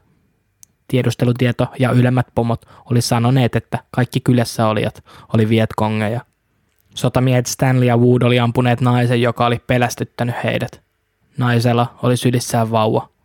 Wood näki myös maassa makaavan vanhan naisen, jota oli ammuttu M79-mallisella granaattikiväärillä vatsaan. Granaatti ei ollut räjähtänyt ja törrötti nyt ulos naisen mahasta. Kersantti Mitchellin nähtiin heittävän käsigranaatti majaan, jossa oli piilossa useita naisia ja lapsia. Kylän keskiosassa erässä risteyksessä joukko sotilaita teloitti 20 naista ja lasta, jotka oli buddhalaisessa temppelissä rukoilemassa. Sotamies Stanley näki, miten sotamies Allen Boys pahoinpiteli ja puukotti sitten vanhan miehen kuoliaksi. Mitään syytä tällekään teolle ei ollut. Samainen Boys oli heittänyt toisen kyläläisen kaivoon ja käsigranaatin miehen perään. Tämän jälkeen Boys oli retostellut sotamies Simpsonille, että noin homma kuului hoitaa. Kun verilöyly ei enää voisi pahemmaksi muuttua, saapui Vänrikki Kelly joukkoensa kanssa. Kelly miehinen oli kerännyt kasaan lähes 40 miestä, naista ja lasta – Kapteeni Medina kuumotteli Callita kyselemällä radion kautta, että miksi he eteni niin hitaasti. Medina myös pelotteli tätä, että jos hän ei laittaisi vipinää kinttuihin, saattaisi Vietkongin vastahyökkäys tappaa heidät kaikki. Callie kertoi hitaan etenemisen syyksi sen, että heillä oli paljon siviileitä mukana. Radiosta oli kuulemma kuulunut Medinan ääni. Hankkiudu heistä eroon. Callie kuittasi käskyn. Heillä oli kiire, Kolmas joukkue saapuisi kohta paikalle, polttaen kaiken maan tasalle. Samalla kun Callie pohti päänsä puhki mitä tehdä kyläläisille, näki hän erään miehensä, sotamies Dennis Kontin, raiskaamassa nuorta naista, jolla oli vielä lapsi sylissään. Tosiaan, paikallisväestöön kohdistuvat raiskaukset oli Vietnamin sodan aikana todella yleisiä. Olihan Callie itsekin syyllistynyt samanlaiseen tekoon. Callie ei sitä vielä tiennyt, mutta hänen miehensä oli raiskanneet ja pahoinpidelleet jo yhdeksän naista ja lasta. Kello oli vasta 8.30 aamulla. Luoteesta kylään etenevän toisen joukkojen sotamies Bunning todisti, miten hänen joukkoensa sotilaat ampuivat heitä vastaan tulleet lapset niille sijoilleen. Lapsilla oli usein tapana saapua tervehtimään kyliin saapuvia amerikkalaisia sotilaita, joilla oli usein herkkuja mukana. Radiossa kapteeni Medina jatkoi Kälin kuumottelua – Medina oli väitetysti todennut Callille, että tapas siviilit. Siviileitä ei kuulemma voi ottaa mukaan, siinä olisi kestänyt liian kauan. Kyläänkään heitä ei voinut jättää. Callie teki päätöksen. Callie käski sotamies Midloa ja Kontia laittamaan siviilit riviin ja teloittamaan heidät. Aluksi sotilaat kieltäytyivät, mutta kun Callie räyhäsi heille tarpeeksi, asettuivat he riviin ja säätivät rynnäkykiväärinsä sarjalle – Sotilaat avasi tulen kohti avuttomia ja huutavia naisia ja lapsia. Äidit yritti viimeisin voimin pelastaa lapsiaan. Osa lapsista onnistui kuin ihmeen kaupalla selviytyä hengissä ensimmäisestä luotisateesta. Selviytyneet ihmetteli nyt maassa kuolleena makaavia äitejään ja isovanhempiaan. Vänriki Kelly ampui eloon jääneet yksi kerrallaan. Osa yritti paeta, mutta turhaan. Myös he kuolivat sotilaiden luoteihin. Kello oli noin 8.40. Myös toinen joukkue, ryhmänjohtaja alikersantti Sheelin johdolla, teloitti majassa piilossa olleet kuusi vanhusta ja kaksi lasta. Syynä tälle oli se, että Sheel, kuten moni muukin, oli vakuuttunut siitä, että kaikki kyläläiset olivat Vietkongin jäseniä. Raportit kertovat, että tämä ei ollut ainut ryhmä ihmisiä, jonka alikersantti Sheelin ryhmä teloitti. Spesialisti Gary Roshevitz Sheelin ryhmästä kertoi hakanneen vanhuksen ja lapsen paljain käsin – Roshevits leveli ampuneensa myös granaattikiväärillä pakenevaa naista. Kolmannen joukkojen johtaja John Smale kertoi, miten Roshevits oli myös tappanut veitsellä erään kyläläisen. Roshevits oli yksi niistä, joka lietsoi muitakin käyttämään järkyttävää väkivaltaa kyläläisiä kohtaan. Ja vaikutti lähinnä ärtyneeltä, kun ensimmäisen joukkueen sotilaat yritti kuulustella kyläläisiä näiden tappamisen sijaan. Käsky, joka oli tai ei ollut sotilaille annettu, kaikui kylään runtelevien sotilaiden mielissä – Tapa kaikki, tapa kaikki, tapa kaikki. Naiset, lapset, vanhukset, koirat, kissat, porsaat, kanat. Tapa kaikki. Kersantti Ezequiel Torres kertoi, että komppaniassa ei ollut yhtäkään miestä, joka ei olisi osallistunut tappamiseen. Mutta Callin ensimmäinen joukkue teki eniten tuhoa. Sotamies Varnado Simpson kertoi olevansa vastuussa 25 ihmisen teloittamisesta. Hän myös todisti, että sotamiehet Gary Roshevitz, Max Huston, Floyd Wright, Charles Hutto, Stephen Brooks ja John Mauer teloittivat useita puolustuskyvyttömiä naisia ja lapsia. Hudson taas kertoi vain noudattaneensa käskyjä, kun hän avasi tulen M60 konekiväärillä väkijoukkoon. Hudsonin mukaan hänen ryhmänsä oli vastuussa kolmannesosasta hänen joukkueensa tappamasta 75 siviilistä. Kolmannen joukkueen sotamies Robert Zovas oli yksi pahimmista murhaista. Zovas oli jopa tappanut haavoittuneita ja itkeviä lapsia, kertoen, että he olivat kuitenkin jo kuolleita. Sotamies Zovas koki päästäneensä heidät kärsimyksistään. Lääkintämies George Garza todisti 40 siviilin murhan. Tässäkin joukossa oli naisia ja lapsia. Sotamies Simpson löysi myös noin kolmen kuukauden vanhan vauvan kuolleena. Myöhemmin useat mukana olleet kertoivat, että tappaminen helpotti jokaisen tapon jälkeen. Oli syntynyt väkivallan kierre, jota oli enää mahdotonta pysäyttää. Ja miten sitä olisikaan voinut pysäyttää. Koko komppania vihasi vietnamilaisia. Toisen joukkojen sotamies Bunning kertoi, että jokainen komppanian sotilaista tappaisi mieluummin vietnamilaisen varotoimena kuin pelkäisi oman henkensä puolesta. Kuten tämän tyyppiset tilanteet yleensä, tuo se esiin ihmisen synkimmät puolet. Jo aikaisemminkin mainittu spesialisti Roshevitz oli päättänyt harjoitella granaattikiväärin käyttöä, nyt puolustuskyvyttömiin kyläläisiin, joita oli kerätty koolle. Osa Roshevitzin uhreista ei kuollut heti, vaan kärsi pahoista räjähdysvammoista. Muut sotilaat teloitti eloon jääneet rynnäkkökivääreillään. Osa naisuhreista Rosevits oli pakottanut riisutumaan ennen teloitusta. Sotamies Gonzales kertoi, että ei ollut koskaan todistanut sellaista hulluutta ja pahuutta kuin se, mitä Rosevits teki kylässä. Sinänsä ironista, koska Gonzalesin toinen joukko oli syyllistynyt jo ennen Mylaihin saapumista useisiin raiskauksiin. Pelloilla piilossa ollut kyläläinen Fam Day oli nähnyt, miten amerikkalaiset olivat raiskaamisen jälkeen teloittaneet useita naisia – Pam oli sitä mieltä, että siviiliväestön raiskaamisesta oli alkanut muodostua jenkkisotilaille jonkinlainen aikuistumisriitti. Niin laajalle levinnyttä se oli. Useat Charlie Companyn miehistä oli yltäneet jopa tuplaveteraanitittelin haltijaksi. Kyllä, nämä sekopäät jako titteleitä niille, jotka ensin raiskasi ja sitten tappo vietnamilaisen siviilin. Se, miten avoimesti siviileitä raiskattiin Vietnamin sodan aikana, kertoo karua tarinaa siitä, miten sotilaat koki – etteivät heidän esimiehensä kuitenkaan puuttuisi näihin rikoksiin. Kolmannen joukkueen John Smale puolestaan kertoi, miten raiskaukset olivat jokapäiväinen ilmiö.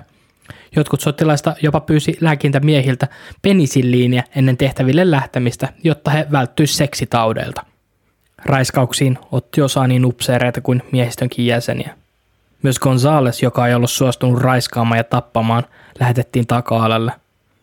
Operaatio oli muuttunut eläväksi painajaiseksi.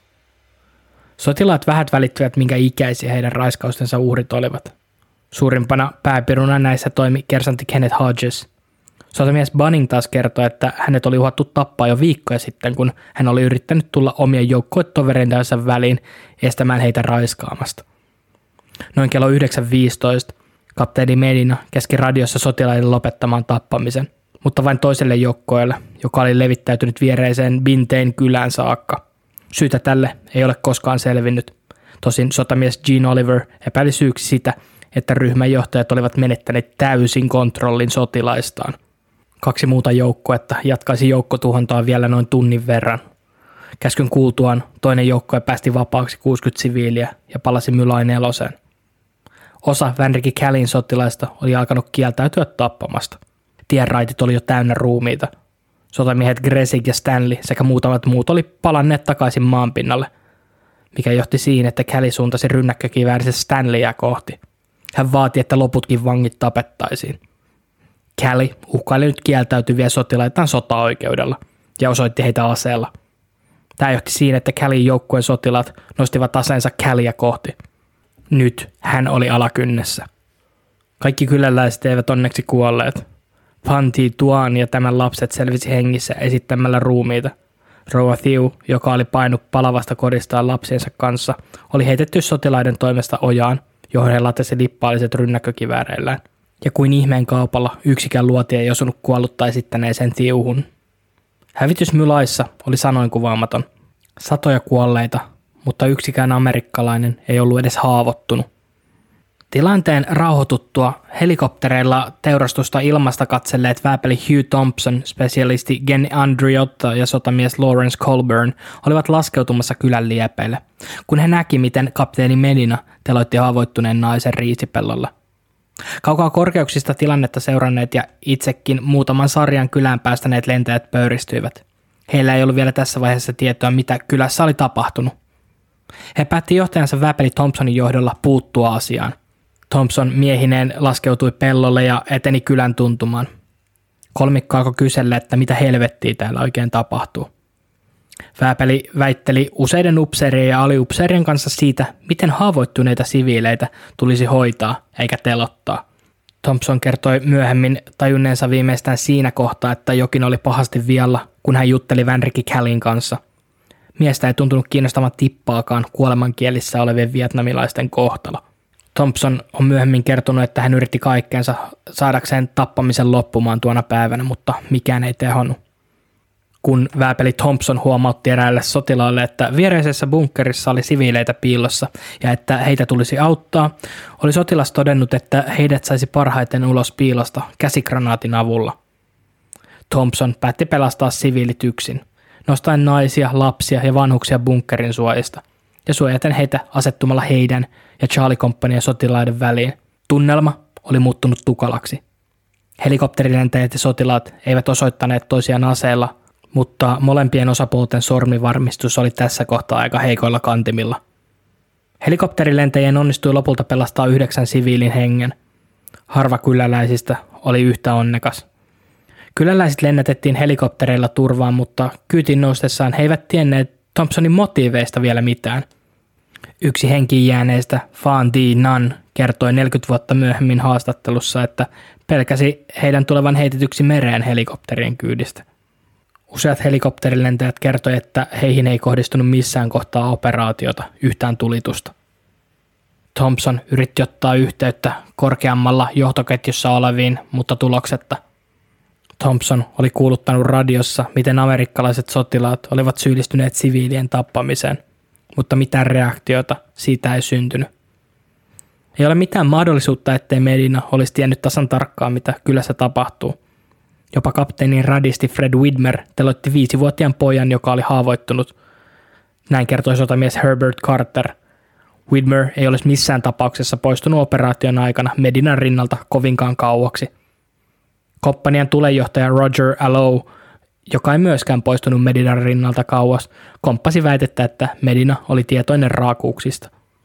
Sotamies Pendleton taas kertoi kapteeni Medinan teloittaneen lapsen, joka seisoi ruumiskasojen keskellä. Carter kertoi myös nähneensä Medinan itse antamassa tappokäskyn vangituille kyläläisille. Hän koki, että useat Charlie-komppanian sotilaista itse asiassa nauttivat tappamisesta. Carterin väitteitä tuki sotamies Bernhardtin todistajan lausunnot – Alfa- ja Bravo-komppanioiden hyökkäykset naapurikylin Pinkvillen alueella eivät nekään menneet nappiin. Bravo-komppania tosin koki oikeita tappioita ja joutui taisteluun ihkaitojen Vietkongin sissien kanssa, vaikka siviileitäkin kuoli näiden kahden komppanian sotilaiden käsittelyssä. Mykhe 4 kylässä amerikkalaisten toimintaa seurasi piilosta 15-vuotias Vo Kao Loi. Hän kertoi, että talot olivat jo raunioina ja hänen oli onnistunut piiloutua kelluvan bambuhäkkyrän alle veteen. Nuorukaisen luulot siitä, että tämä olisi tavallinen operaatio, oli karjutunut nopeasti.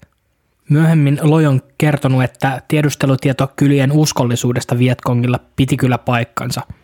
Lähes kaikki Pinkvillen alueella kannatti omien sanojensa mukaan vallankumousta. Etelä-Vietnamille ja Saigonille sympatioita ei liiemmin herunut. Tieto hyökkäyksestä oli tavalla tai toisella vuotanut varotoimista huolimatta Vietkongin korviin. Osa heistä oli poistunut kylistä. Mylain nelosessa Vietkongeja ei ollut lainkaan. Loin kaksi veliä, kaksi siskoa ja isä oli liittyneet jo Vietkongiin. Heillä oli tullut mitta täyteen siihen, miten amerikkalaiset joukot oli tunkeutuneet kyliin ja pahoinpidelleet ihmisiä, takavarikoineet riisiä, tappaneet karjaa ja polttaneet taloja. Ihmisiä, amerikkalaiset eivät olleet kuitenkaan tappaneet. ainakaan tässä mittakaavassa. Myös Mykhen kyläpahasessa, jossa Vokkaa Loi asui, tapettiin siviileitä. Moni kuoli granaatteihin, joita sotilaat viskoivat asuinrakennuksiin. Kun aseet viimein hiljenivet ja amerikkalaiset olivat iltapäivän mennessä lähteneet, Kömpi loi piilostaan. Hänen ensimmäinen ajatuksensa oli, että he tappoivat kaikki. Loi ei vielä tiennytkään, kuinka lähellä totuutta oli. Loi oli menettänyt 18 perheenjäsentään ja sukulaistaan tuon yhden päivän aikana. Kun sotilaat oli poistuneet Pinkvillestä, alkoi raportit kuolonuhrien määristä levitä paikallisten alue- ja kyläpäälliköiden keskuudessa. Charlie Companyn operaatio Mylai neloseen oli ollut katastrofi. Kompanian sotilas Gary Garfolo kertoi nähneensä kapteeni Medinan juoksevassa sinne tänne. Tilanne ei tosiaankaan ollut komppanian päällikön hallussa. Sotilaat oli jätetty selviämään tilanteesta omin avuin, ja kuten kerroin jo aikaisemmin tässä jaksossa, ohjeet siviiliväestön kohteluun oli kaikkea muuta kuin selkeät. Verilöydystä todisteena jäi sotilaiden ja siviilien kertomusten lisäksi valokuva ja kersantti Ronald Heberlin ottamat kuvat. Kylänraitit, ojat ja bunkerit täynnä ruumiita, tuhottuja ja poltettuja taloja, teurastettuja kotieläimiä. Heberly kertoi myöhemmin olleensa shokissa. Hänenkään mukaan Mylä nelosessa ei ammuttu laukaustakaan Charlie Compania sotilaita kohti. Sotilaat keräsi siviilit yhteen ja ampui heidät surutta. Vankeja ei haluttu ottaa, kertoi Heberly myöhemmin toimittaja Seymour Hershille. Heberlin kyseenalaistaessa tämä toiminta, sotilaat oli kertoneet, että heillä oli käsky tappaa. Sotilaat eivät olleet hänenkään mukaan edes yrittäneet selvittää, kuka oli siviili ja kuka sissi. Heberlin mukaan eräät sotilaat oli tulittaneet lippaat tyhjäksi jo kuolleeseen naiseen, kuin hulluuden partaalla. Näin miten luunpalasia vain lenteli ilmaan, kertoi Heberly, joka otti tämän jälkeen kuvan uhrista. Heberly muisti sotilaiden avanneen tulen tiellä kävelyttä miestä ja tämän kahta noin viisivuotiaista lasta kohti. Toinen lapsista – oli juossut kohti sotilaita anoen armoa. Valokuvaaja Heberlin mukana liikkunut toimittaja Roberts komppasi näitä kertomuksia. Kylään teloituksien jälkeen saapunut Etelä-Vietnamin armeijan tulkki kersantti Duong Min oli pyörtyön nähtyään hävityksen.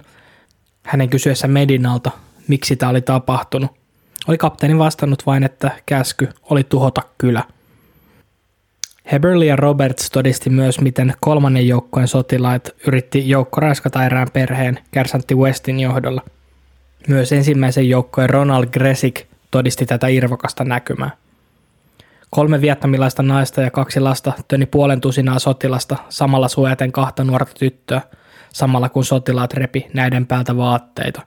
Kun Heberly otti kameran esille, lopetti sotilaat tyttöjen repimisen – Edes nämä sairaat yksilöt ei olleet niin tyhmiä, että antaisi ottaa itsestään kuvia raiskaamassa siviileitä. Vapaita nämäkään kyläläiset eivät olleet. Heberly ja Roberts todistivat, miten sotilaat kersantti Westin johdolla nämä puolustuskyvyttömät yksilöt niille sijoilleen. Heberlin juuri ennen teloitusta ottama kuva on ehkä yksi ikonisimmista ja jäätävimmistä kuvista, joka Mylain verilöylystä löytyy – ja toi kuva on varmaan heti ensimmäisenä Googlen kuvahaussa. Kuvassa seisoneista ihmisistä kukaan ei selvinnyt hengissä. Tämä kuva julkaistiin alun perin myös Life-lehdessä. Heberly ja Roberts ei käsittäneet, miksi sotilaat tappoi nämä siviilit siitäkin huolimatta, että toimittaja ja seisoi vain muutaman metrin päässä. Kun Robertsilta kysyttiin myöhemmin oikeudessa, kuka antoi käskyn tappaa kaikki nämä siviilit, ei hän osannut antaa vastausta – Kuten arvata saattaa, maaliskuun 16. päivän tapahtumat käänsi koko Son Main alueen ihmiset täysin amerikkalaisia vastaan, siis jos jotain sympatioita oli edes ollut. Se, että Charlie Companiassa oli vain yksi haavattunut, kieli siitä, ettei Mylaissa ollut tuona päivänä juuri ollenkaan Vietkongin taistelijoita. Vielä kertovampaa oli se, että suurin osa komppanian sotilaista kertoi myöhemmin, ettei kokenut mitään vastustusta kyläläisiltä. Pinkvillen alueelle jo kello 7.50 helikopterilla laskeutunut prikaatin komentaja Eversti Henderson kertoi, ettei ollut nähnyt kuin kahdeksan operaatiossa kuollutta vietnamilaista, eikä osannut sanoa, olivatko he Vietkongin taistelijoita vai siviileitä. Henderson kielsi kuulleensa yhtään radiolähetystä, joissa oltiin kerrottu kuolleista siviileistä. Saman päivän iltana kirjoittamassaan raportissa ei operaatiojohtaja maininnut sanallakaan siviiliuhreista. Ronald Heberly todisti luultavasti viimeisen Mylaissa kuolleen siviilin teloituksen. Pieni poika, noin seitsemän vuotta vanha, seisoi keskellä katua. Häntä oli osunut luoti jalkaan. Poika ei itkenyt. Hän oli luultavasti shokissa. Heberly ja Roberts lähestyivät poikaa. Valokuvaaja oli ottamassa tästä kuvaa, kunnes yksi komppania sotilaista käveli pojan luokse ja ampui tätä kolme kertaa. Tämän jälkeen tämä sotilas oli tuijottanut kylmästi Heberlin ja poistunut paikalta. Charlie-komppania poistui laista puoli kahteen mennessä ja tapasi Bravo-komppaniaan leiriytyen hautausmaan luokse vajaan kilometrin päähän kylästä – Luutnantti Brooks oli säilyttänyt hengissä noin 85 siviiliä, joista kuitenkin vapautti kaikki muut paitsi armeijaikäiset ja käski heidän lähteä kohti etelää. Medina ohjasi noin 140 vietnamilaista siviiliä Quang Nai Cityin. Päivällisaikaan mennessä C- ja B-komppaniat oli rakentaneet laavuja muutamia vietnamilaisia selviytyneitä varten. Lapsia ja vanhuksia, joilla ei ollut mitään muuta paikkaa, mihin mennä – sotilaat antoi näille osan ruoka-annoksistaan.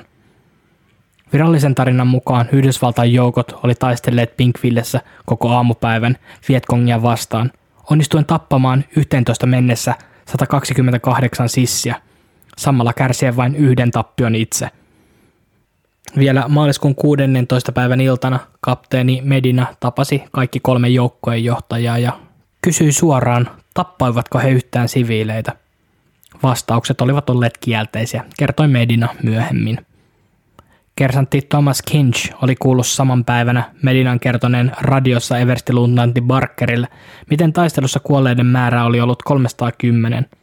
Medina ei ollut tarkentanut, olivatko kuolleet Vietkongin jäseniä. Joudut tapahtumien peittelystä ylempien tasolta alkoi kiertää komppaniassa. Virallinen tarina, jonka mukaan 128 Vietkongin sissiä oli tapettu – ei saanut vastakaikoa Charlie-komppanian sotilaiden keskuudessa. Myös toimittaja Robertsille vannotettiin raportoimaan virallisen tarinan mukaisia lukuja. Roberts kirjoitti valheellisia uutisia päivän tapahtumista. Heberly ja Roberts ei uskaltaneet skuupata tarinaa, sillä he koki olleensa itse osallisina siihen. He odottaisivat ennen kuin joku muu paljastaisi tapahtumat samalla antaen kaiken materiaalin syyttäjille. Heberlyä ja Robertsia pelotti kertoa totuus. Robertsilla oli vielä vuoden verran palveltavaa ennen kuin hän pääsisi kotiin. Monet koki, että jos he puhuivat, tulisivat he vuorostaan tapetuiksi. Roberts kirjoitti feikkiuutisia ja Heberly panttasi valokuvamateriaalia. Mylain verilöylyn ylle oli alkanut langeta savuverho. Peittely oli aloitettu. Viikon päästä Pinkvillen tapahtumista toimittaja J. Roberts oli julkaissut jo neljä artikkelia. Kolme armeijan omiin julkaisuihin ja yhden jopa New York Timesiin. Niissä kerrottiin armeijan onnistuneesta hyökkäyksestä maaliskuun 16. päivä vuonna 1968. Verisessä päivän kestäneessä taistelussa amerikkalaiset sotilaat oli murjoneet Vietkongin sissejä. Tämä oli se narratiivi, jota lähdettiin puskemaan – Tarina kertoi, että kapteeni Ernest Medina johti sotilaansa kohteeseen tappaa 14 Vietkongin taistelijaa minuutin sisällä laskeutumisesta, samalla ottaen haltuun kaksi kivääriä, rynnäkkökiväärin ja radion, sekä useita vihollisen asiakirjoja. Medinan joukot otti kiinni kymmenen epäiltyä sissiä, joista yksi kertoi, että ainakin 35 Vietkongin taistelijaa oli saapunut Mylaihin samana aamuna – Kylän länsipuolelta amerikkalaiset oli löytäneet 69 kuollutta Vietkongia, jotka olivat menehtyneet tykistökeskityksiin ja helikopteritulen seurauksena. Tämän jälkeen ensimmäinen ja toinen joukkue etenivät sisälle kylään, joten raskaaseen tulitaisteluun vihollisen taistelijoiden kanssa. Noin tunti ensimmäisen ja toisen joukkojen etenemisestä kylään kolmas joukkue saapui niiden vanavedessä, tarkistaen samalla jokaisen majan, tunnelin ja bunkkerin Vietkongin varalta – Samalla keräten kasaan aseita ja kyläläisiä, joita he sitten kuulustelivat vihollisen olinpaikoista ja liikkeistä. Vietkong oli taistellut neljä tuntia ennen kuin oli päättänyt paeta viidakkoon. Tämän jälkeen amerikkalaisjoukot saivat kylän haltuun. Everstin luutnantti Barker kertoi operaation menneen ilman mitään ongelmia tai kömmähdyksiä. Kaikki meni täysin suunnitelman mukaan.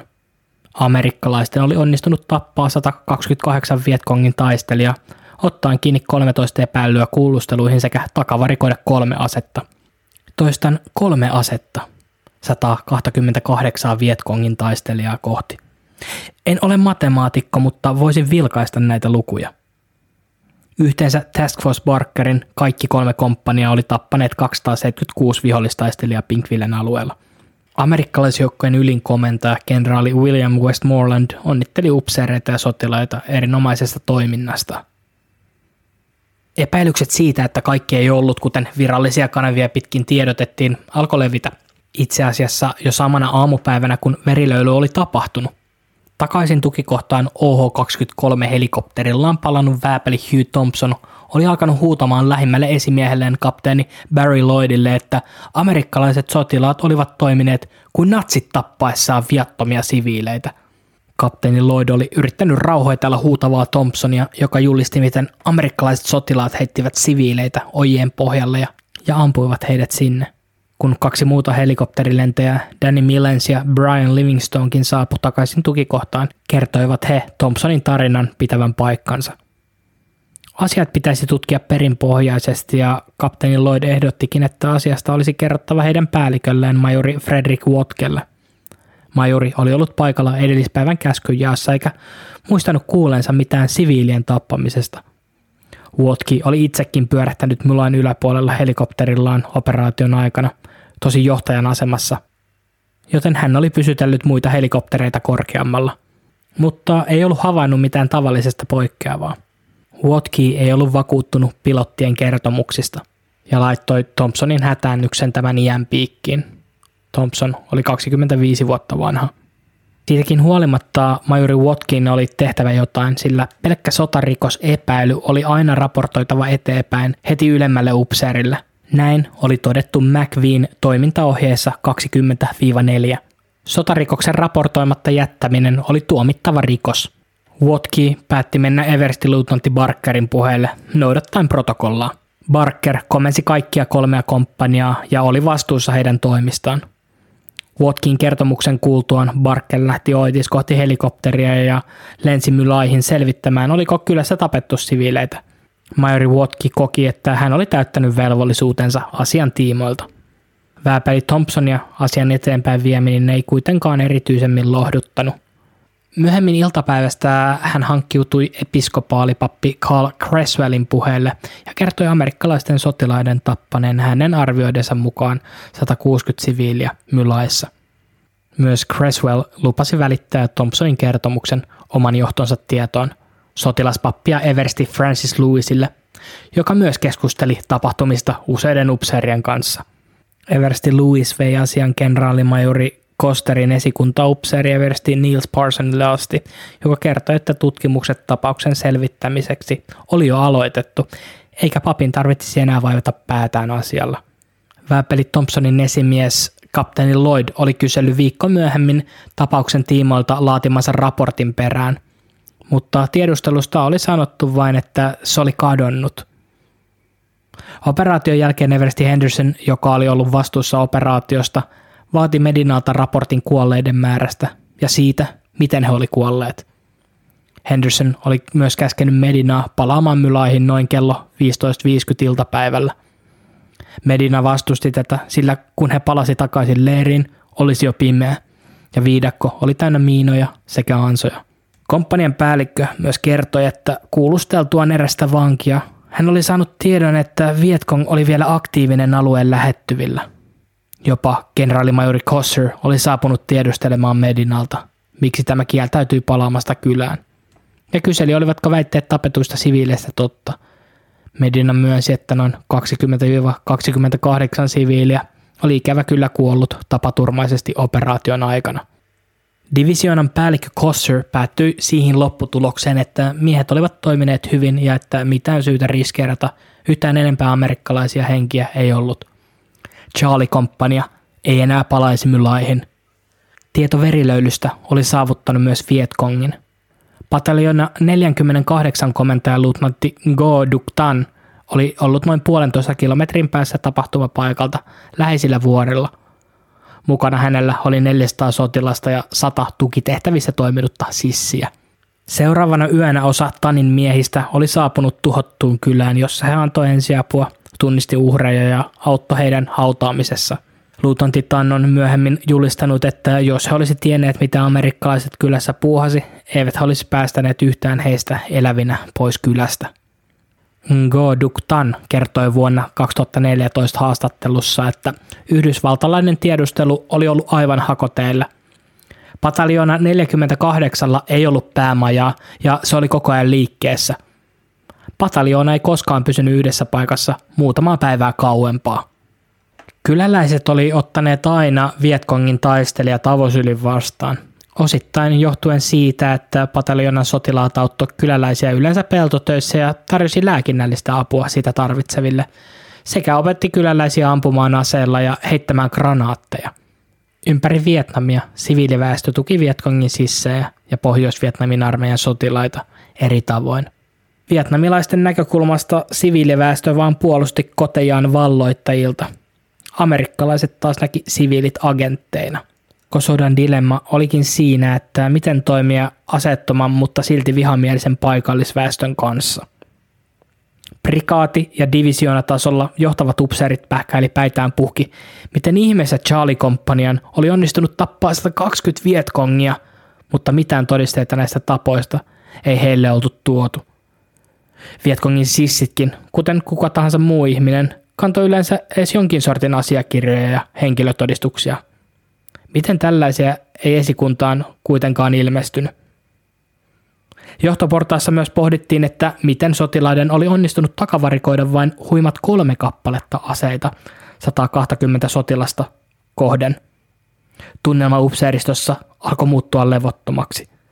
Huhut pitivät mitä luultavammin paikkansa. Charlie Compania oli teurastanut kokonaisen kylän siviileitä.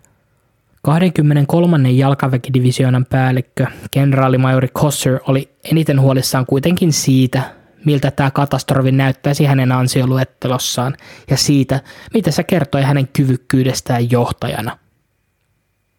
Samaan aikaan prikaatin kenraali George Young alkoi vaatia täyttä tutkintaa päivän tapahtumiin – Osittain siitäkin syystä, että majori Watke ja tämän esimies Everestin luutnantti Holiday olivat kertoneet hänelle Vääpeli Thompsonin tarinan Mylain tapahtumista. Prikaatin kenraali Young pyysi maaliskuun 18 aamuna Holidayn, Watkin, Hendersonin ja Barkerin hätäkokouksen LC Dottielle. Heti tapaamisen aluksi Young vannotti kaikkia pysymään hiljaa asian tiimoilta. Edes tästä kokouksesta ei saisi kertoa kenellekään. No, kokouksen anti oli tylyä ja siihen osaattaneet alkoi murtua paineen alla. He alkoi kyseenalaistaa Väpeli Thompsonin kertomusta päivän tapahtumista. Myös Thompsonin lähin esimies, majori Watki, käänsi takkinsa. Jokainen kokouksessa ollut tiesi, että he vois menettää kaiken, jos edes pieni epäily verilöylystä joutuisi julkisuuteen – Young alkoi painottaa tulokulmaksi huomioon ohjaamista Vääpeli Thompsoniin ja tämän yhteenottoon Charlie Companian sotilaiden kanssa. Tapaus oli tarkoitus pinnata niin, että Thompson oli uhkaillut sotilaita rynnäkkökiväärillään. Eversti Henderson sai käskyn kuulustella joka ikisen sotilaan ja henkilön, joka oli maassa tai ilmassa Mylai 4 operaation aikana. Kuten varmaan arvaattekin, ei tutkinta tuottanut suurtakaan tulosta. Eversti Henderson haastatteli ensimmäisenä Vääpeli Thompsonia. Eversti ja Vääpeli ei päässeet yhteisymmärrykseen edes kuolleiden määrästä. Pearsin tutkimuskomissio oli myöhemmin sitä mieltä, että Eversti Henderson syyllistyi totuuden peittelyyn. Everstin päätä ei kääntänyt edes se, miten muut paikalla olleet helikopterin lentäjät komppasivat Thompsonin tarinaa. Sen, mitä mä oon ymmärtänyt ja lukenut Yhdysvaltojen asevoimista, niin mitä korkeammalle johtoketjussa mennään, niin – sitä enemmän se muuttuu politiikaksi. Generaalit on käytännössä poliitikkoja, ei sotilaita. Tutkinta oli jo tyritty. Kaikki oli jollain tavalla syyllisiä. Oli se sitten liipasimen vetämiseen tai hiljaa pysymiseen. Jokainen paikalla olleesta janosi lisää mainetta ja kunniaa. Mahdollisuutta nousta armeijan hierarkiassa korkeammalle ja korkeammalle. He eivät olleet sotaan pakkovärvättyjä nuorukaisia, vaan elämänsä armeijalle omistaneita raavaita miehiä. Prikaatin kenraali Young janosi toista tähteä kypäräänsä. Myös kenraalimajori Kosterilla siinsi asevoimien komentajan neljän tähden kenraalin arvo silmissä. Seuraavaksi Henderson haastattelisi kapteeni Medinaa.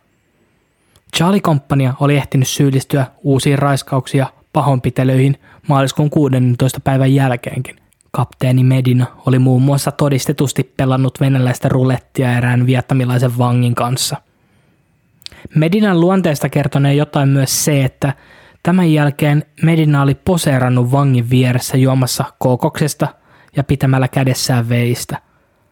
Luutnantti Kelly oli puolestaan aiheuttanut sotamies Meadlowlle pysyviä vammoja ohjatessaan hänet kävelemään miinakentällä.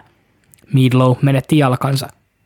Perusmeininkiä Charlie Companiassa siis. Maaliskuun 18. päivä Medina tapasi Hendersonin ja yllätys yllätys, Medina kielsi kenenkään syyllistyneen sotarikoksiin Mylain kylässä. Medina kielsi myös itse telottaneensa sen naisen riisipellolla, jonka vääpeli Thompson oli nähnyt helikopterista. Ei, kyseessä ei ollut teloitus, vaan Medina oli suojellut itseään. Kapteeni Medinan mukaan nainen oli ollut tapettava, sillä hänellä oli ollut käsikranaatti kädessään. Naisen hallusta myös löytyi väitetysti kassi, jossa oli ensiaputarvikkeita. Vietkongin ensihoitaja kenties pähkäili Henderson ja uskoi Medinaa. Eversti kirjoitti raporttiinsa, että kapteeni Medina oli toteuttanut vain hätävarjelua. Nainen oli yksi niistä virallisen tarinan mukaisesta 128 Vietkongin sissistä. Henderson oli löytänyt niitä todisteita, joita hänen pitikin löytää. Kenraalit hengittivät niskaan. Virallista tarinaa pitäisi alkaa pumppaamaan. Marraskuun 18. päivän iltana Eversti Henderson antoi alustavan raportin prikaatin kenraali Youngille – Thompsonin havainnot nähtiin nuoren ja kokemattoman sotilaan ylilyöntinä. Kenraalin mielestä Thompson ei ollut kyennyt erottamaan tulitaistelua teloituksesta. Thompsonia syytettiin myös savukranaattien ampumisesta, sillä niillä oli tarkoitus merkata turvallinen alue taistelukentillä. Tai vaihtoehtoisesti vaarallinen alue. Thompson ja muut helikopteripilotit oli sitä mieltä, ettei savukranaateista oltu tehty mitään linjausta – jos ei muuta, niin ainakin Thompson oli siis saanut huomion kohdistumaan amerikkalaisiin vaarantain näiden hengen savukranaateillaan. Tämä oli myös saanut sitten kapteeni Medinan reagoimaan asiaan kuuluvalla tavalla. Näin ollen nähtiin Thompsonin syyllistyneen kenraalikunnan tutkimuksen mielestä jopa itse joidenkin siviilien kuolemiin. Thompsonin syytökset olivat heidän mielestään liioiteltuja. hän oli ollut suurimman osan päivästä yläilmoissa – Henderson haastattelisi vielä Medinan sotilaita ennen divisioonan päällikkö Kosterille menemistä. Charlie Companian sotilaita haastatellessaan Henderson ei luonnollisestikaan saanut yhtään sotilasta pukahtamaan. Eikä kukaan heistä tulisikaan hetkeen asiasta puhumaan. Pian Hendersonin visiitin jälkeen kapteeni Medina oli pyytänyt koko komppanian koolle ja painottanut, ettei kukaan saisi kommentoida päivän tapahtumia kenellekään. Maaliskuun 20. päivä Henderson antoi raporttinsa kenraaleille Costerille ja Youngille. Thompson oli innostuvainen nuori mies, joka oli keksinyt päästää välikohtaukset. 20 siviiliä oli kuollut tykistö- ja helikopteritulen seurauksena. Medina oli tappanut naisen, mutta itse puolustukseksi. Yhdysvaltalaiset sotilaat eivät olleet tappaneet siviileitä. Ja mitä tuli niihin kolmeen löydettyyn aseeseen VS-128 tapettua Vietkongin taistelijaa, oli selitys se, että Charlie Companian sotilaat olivat laskeneet osan kaatuneista tuplana, kun komppanian joukkueet oli kilpailleet keskenään.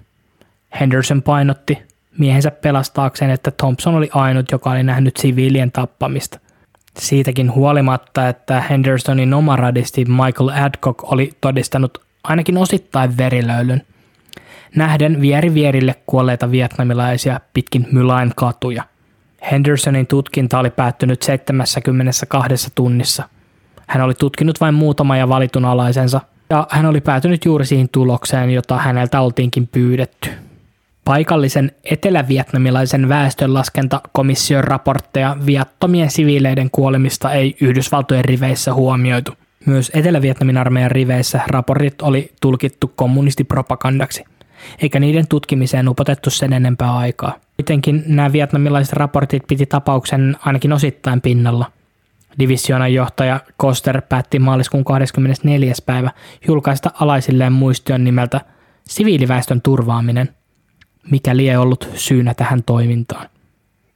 Maaliskuun 28. päivä Everstin luutnantti Barker, kaikkien kolmen komppanian johtaja, antoi raporttinsa Mylai nelosen tapahtumista.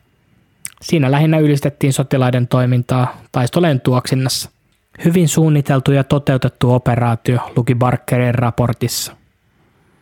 Koster piti Barkerin raportista enemmän kuin Hendersonin vastaavasta. Barkerin omassa ei nimittäin mainittu edes niitä 20 tykistötuleen kuollutta siviiliä – vain 28 kuollutta ja kolme takavarikoitua asetta.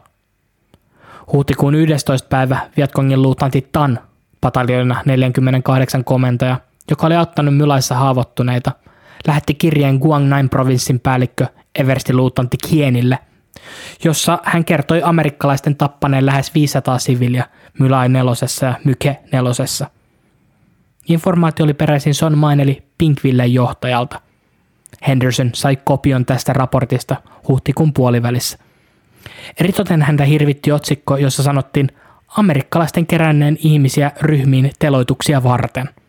Henderson pyysi Etelä-Vietnamin armeijan divisioona komentajalta Nguyen Van Toanilta apua luutnantti Tanin raportin tulkitsemisessa, mutta taas tarinat murhatuista siviileistä leimattiin propagandaksi – Prikaatin kenraali Koster ei voinut kuitenkaan olla ottamatta raporttia todesta. Olihan hän koulutettu mies.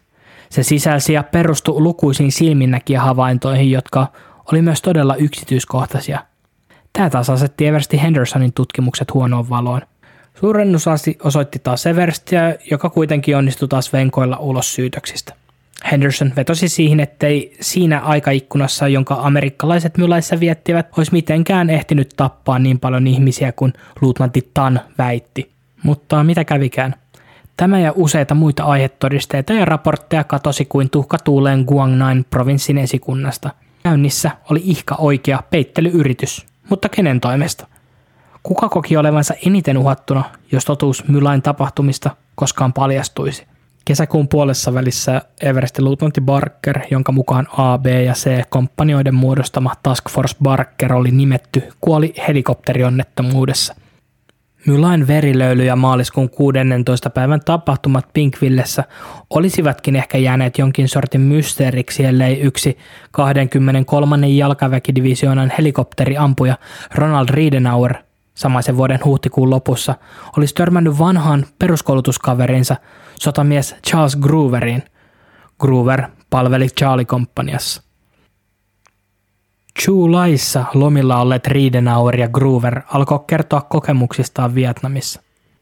Ilmeisesti tapaus oli Charlie-komppanian miesten tuoreessa muistissa peittelyyrityksistä huolimatta, sillä Groover alkoi kertoa, miten hän ja Charlie-komppania oli tappaneet ne kaikki siviilit laissa – on oletettavaa siis, että pinnan alla juoruttuun päivän tapahtumista olivat levinneet jo todella laajalti.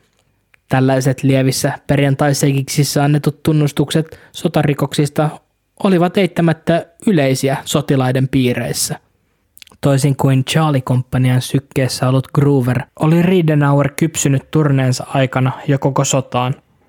Mutta saadessaan vahvistuksen huhuille kaveriltaan meni hän pois tolaltaan mutta kognitiivinen dissonanssi teki kai taas temppuja, sillä Riedenauer oli silti epäileväinen. Hoover oli tunnettu sekopää, joka oli kerran jopa karannut palveluksesta ja varastanut rekan. Mutta sotamies Groover oli silti ollut paikan päällä Mylaissa. Groover ei kuitenkaan itse ottanut syytä niskoilleen. Hän sanoi ampuneensa vain muutamaan otteeseen vähän ohi kenevistä siviileistä. Ei muuta. Groover myös tarkensi, minkälaisia säännöksiä komppanian sisällä oli seksuaalirikoksiin liittyen. Upseereita ei kuulemma kiinnostaneet paikallisiin kohdistuvat raiskaukset, kunhan ne ei tapahtunut upseerien läsnä ollessa. Myös Groover kertoi raiskanneensa paikallisia. Realisaatio iski Riedenaueriin. Nyt hänkin oli osa tarinaa, sillä hän oli kuullut sen. Ja McVin toimintaohje 20-4 vannotettiin sotilaita tuomaan esiin edes pieni sotarikosepäily – muuten epäilyn kuulija syyllistyisi itsekin rikokseen. Hän koki velvollisuudekseen paljastaa Mylain tapahtumat ja Charlie-komppaniassa vallinneen laittomuuden kulttuurin. Groover ei sitä tiennyt, mutta Riedenauer oli väärä ihminen, jolle tunnustaa. Riedenauerista tulisi sodan jälkeen tutkiva journalisti New Orleansissa. voittaa jopa arvokkaan Polk-journalistipalkinnon paljastaessa New Orleansin kaupungin hallituksen hähmäilyjä. Ridenour saisi siirron huhtikuun lopulla toiseen yksikköön, johon siirtyi sattumalta myös Charlie Companian veteraaneja. Jos tämä ei ollut kohtaloa, niin mä en tiedä mikä on. Uudeksi yksiköksi tuli E-komppania 51. jalkaväkirykmentin LRRP kaukopartioyksikkö. Charlie Companyasta sinne oli siirretty Michael Terry, William Doherty, Henry Pedrick ja Gary Garfolo. He vahvisti Ridenauerille Grooverin tarinan. Terry oli Ridenauerille läheisin. Ystäväksikin miehiä olisi voinut kutsua. Eräänä iltana Terry päätti avautua Ridenauerille – hän kertoi näkemästään Mylai neljässä. Minä ja Doherty olimme aikeissa pitää lounastauon erään ojan pientareella. Oja oli täynnä vakavasti loukkaantuneita kyläläisiä. Katsoimme toisiamme, laskimme ruoat alas ja tyhjensimme lippaamme haavoittuneisiin. Viimeistään tässä kohdassa Riedenauer vakuuttui jo Grooverin kertoman tarinan pitävän paikkansa. Huhut Mylain tapahtumista eivät olleet vain huhuja – Lopulta myös muut entiset Charlie-komppanialaiset myönsi Riedenauerille huhjen pitävän paikkansa. Riedenauer alkoikin toteuttaa kai jotain omaa tutkintaa, sillä kesäkuussa 68 hänen oli onnistunut saada myös toisen joukkueen kersantti Lawrence LaCroix avautumaan. Hän kertoi luutanti Callin joukkueen raiskanneen ja tappaneen ainakin 40 siviiliä. Osa näistä lapsia – Marraskuun puolivälissä 1968 Reidenauer keskusteli Julyssa myös C-komppanian sotamies Michael Bernhardtin kanssa. Hänen komennuksensa Vietnamissa oli jo lähes ohi. Myös hän vahvisti asettoveriensä kertomukset. Reidenauer myös pohti, että oli kerrassaan omituista, että vaikka Bernhard oli kieltäytynyt ampumasta siviileitä, ei hän saanut tästä mitään seurauksia. Ihan kuin joukkojen johtajat ja komppanian päällikkö – tiesi, ettei heillä ollut puhtaat jauhot pussissa, kun he lahtasivat satoja viattomia siviileitä. Moni Riedenauerin haastattelema sotilas kertoi, että käsky tappaa oli tullut paljon korkeammalta kuin kapteeni Medinalta. Medina oli toiminut vain välikätenä. Bernhard ja Terry ei kuulleet Medinan suoraan käskeneen tappaa kaikki, vaan enemmänkin sanoneen jotain tähän suuntaan. Tuhotkaa kylä ja kaikki, mitä siellä on. Riedenauer paini kahden kysymyksen kanssa – jotka varmasti ovat nousseet sinunkin hyvä kuuntelija päähän. Miten toinen ihminen voi toteuttaa tällaisen rikoksen ja miten rikoksen tekijöiden esimiehet antoivat rikoksen tapahtua, osa jopa ottaen osaa rikokseen.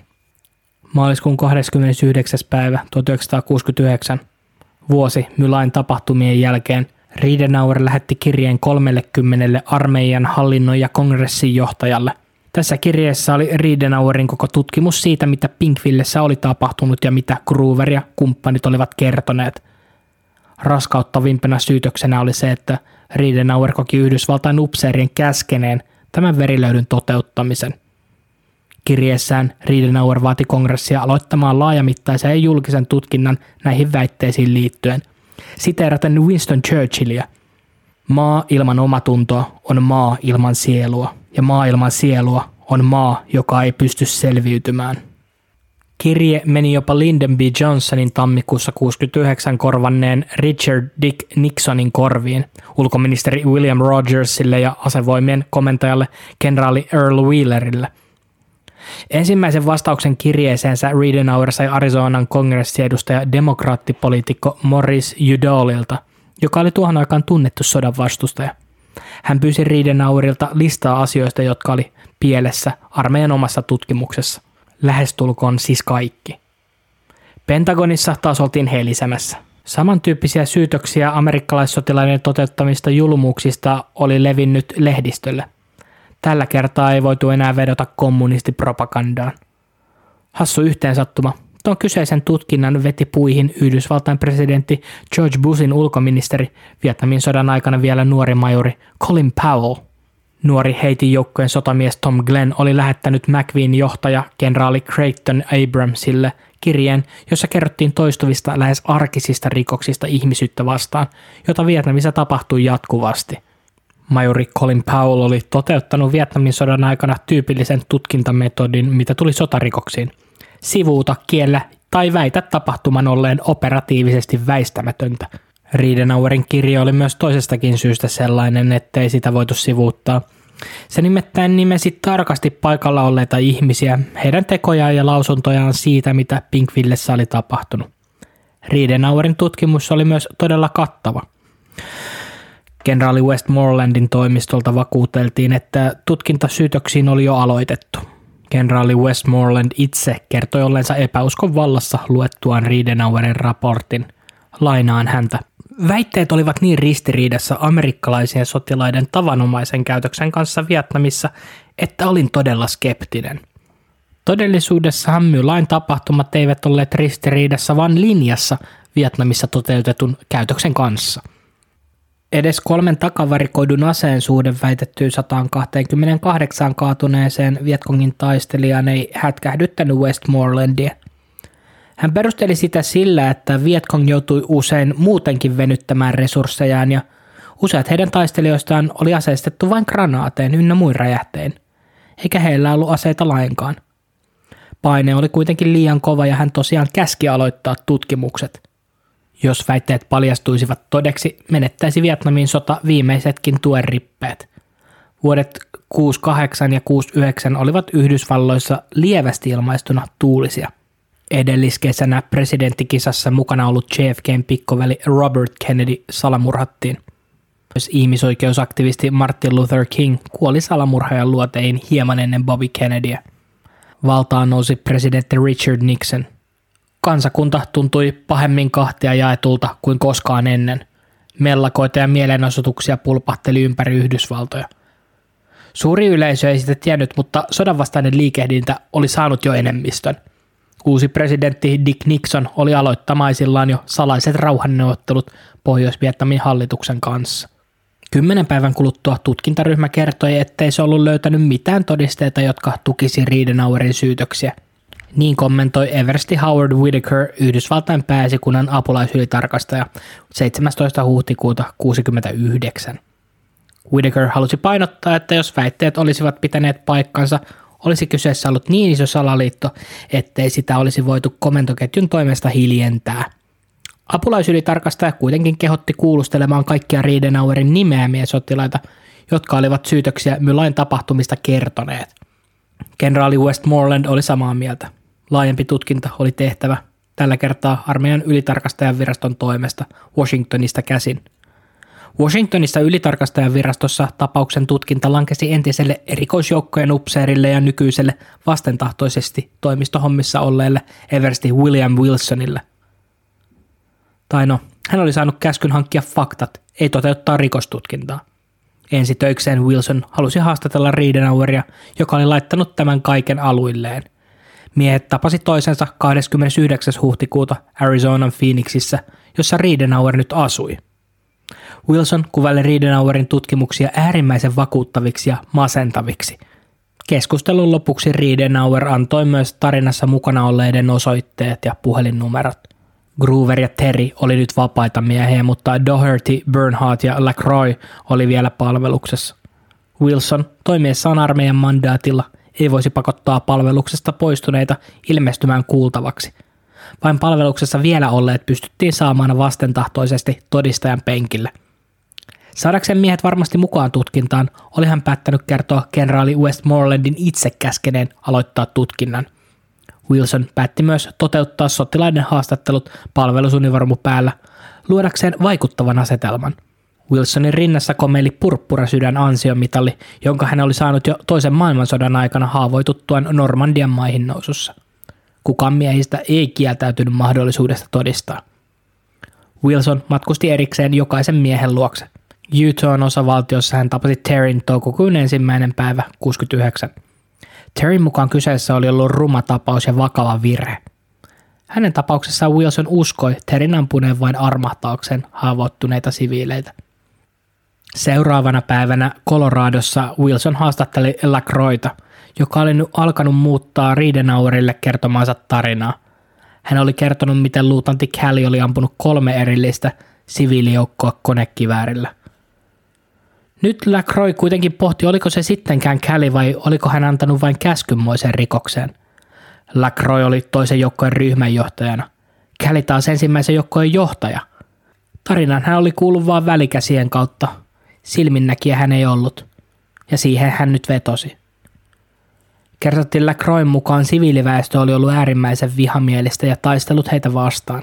Tässä kaiken keskellä Lacroix oli sitten joutunut ampumaan kolme siviiliä. Yksi heistä 13-vuotias poika. Lacroix kaiken tämän valehtelun keskellä sanoi kuitenkin jotain, mikä sai Wilsonin huomion. Se oli viittaus vääpeli Thompsonin radiopuheluun. Lacroix oli kuullut seuraavaa. Täältä ylhäältä tuo näyttää ihan verilöylyltä. Mitä helvettiä te oikein teette siellä? Jos ette lopeta, haen paikalle divisioonan komentajan. Lacroix myös myönsi, etteivät paikalliset aiheuttaneet heille mitään aseellista uhkaa.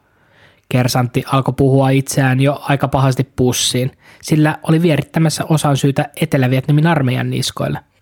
Lacroixin harmiksi Wilson tiesi, ettei laissa ollut yhtään etelä-vietnamilaista sotilasta. Seuraavat kaksi haastattelua tuki täysin Riidenauerin tutkimuksia. Wilson haastatteli Charles Grooveria Oklahoma Cityssä, neljä päivää myöhemmin, toukokuun 5. taas William Dohertyä Fort Hoodissa. Ensin kuitenkin ilmoittain, että epäili Dohertyä sotarikokseen syyllistymisestä. Doherty puolustautui kertomalla, että heidän ryhmänjohtajansa oli julistanut alueen täysin Vietkongin omaksi ja käskenyt joukkojaan tappamaan kaikki. Myös Doherty oli kuullut tarinat luutnantti Callista. Ai niin, Callie oli onnistunut ylentymään Vänrikistä luutnantiksi. 8. toukokuuta Wilson puhui Michael Bernhardtin kanssa Washingtonissa.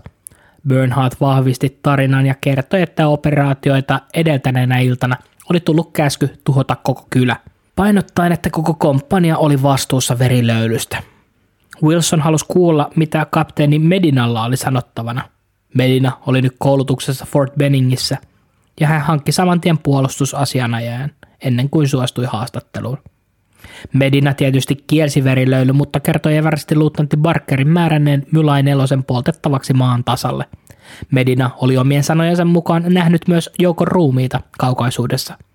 Hän myös vetosi Eversti Hendersonin raporttiin, jossa todettiin, ettei verilöylyä ollut tapahtunut. Raporttiin, joka oli tehty Kosterin pyynnöstä.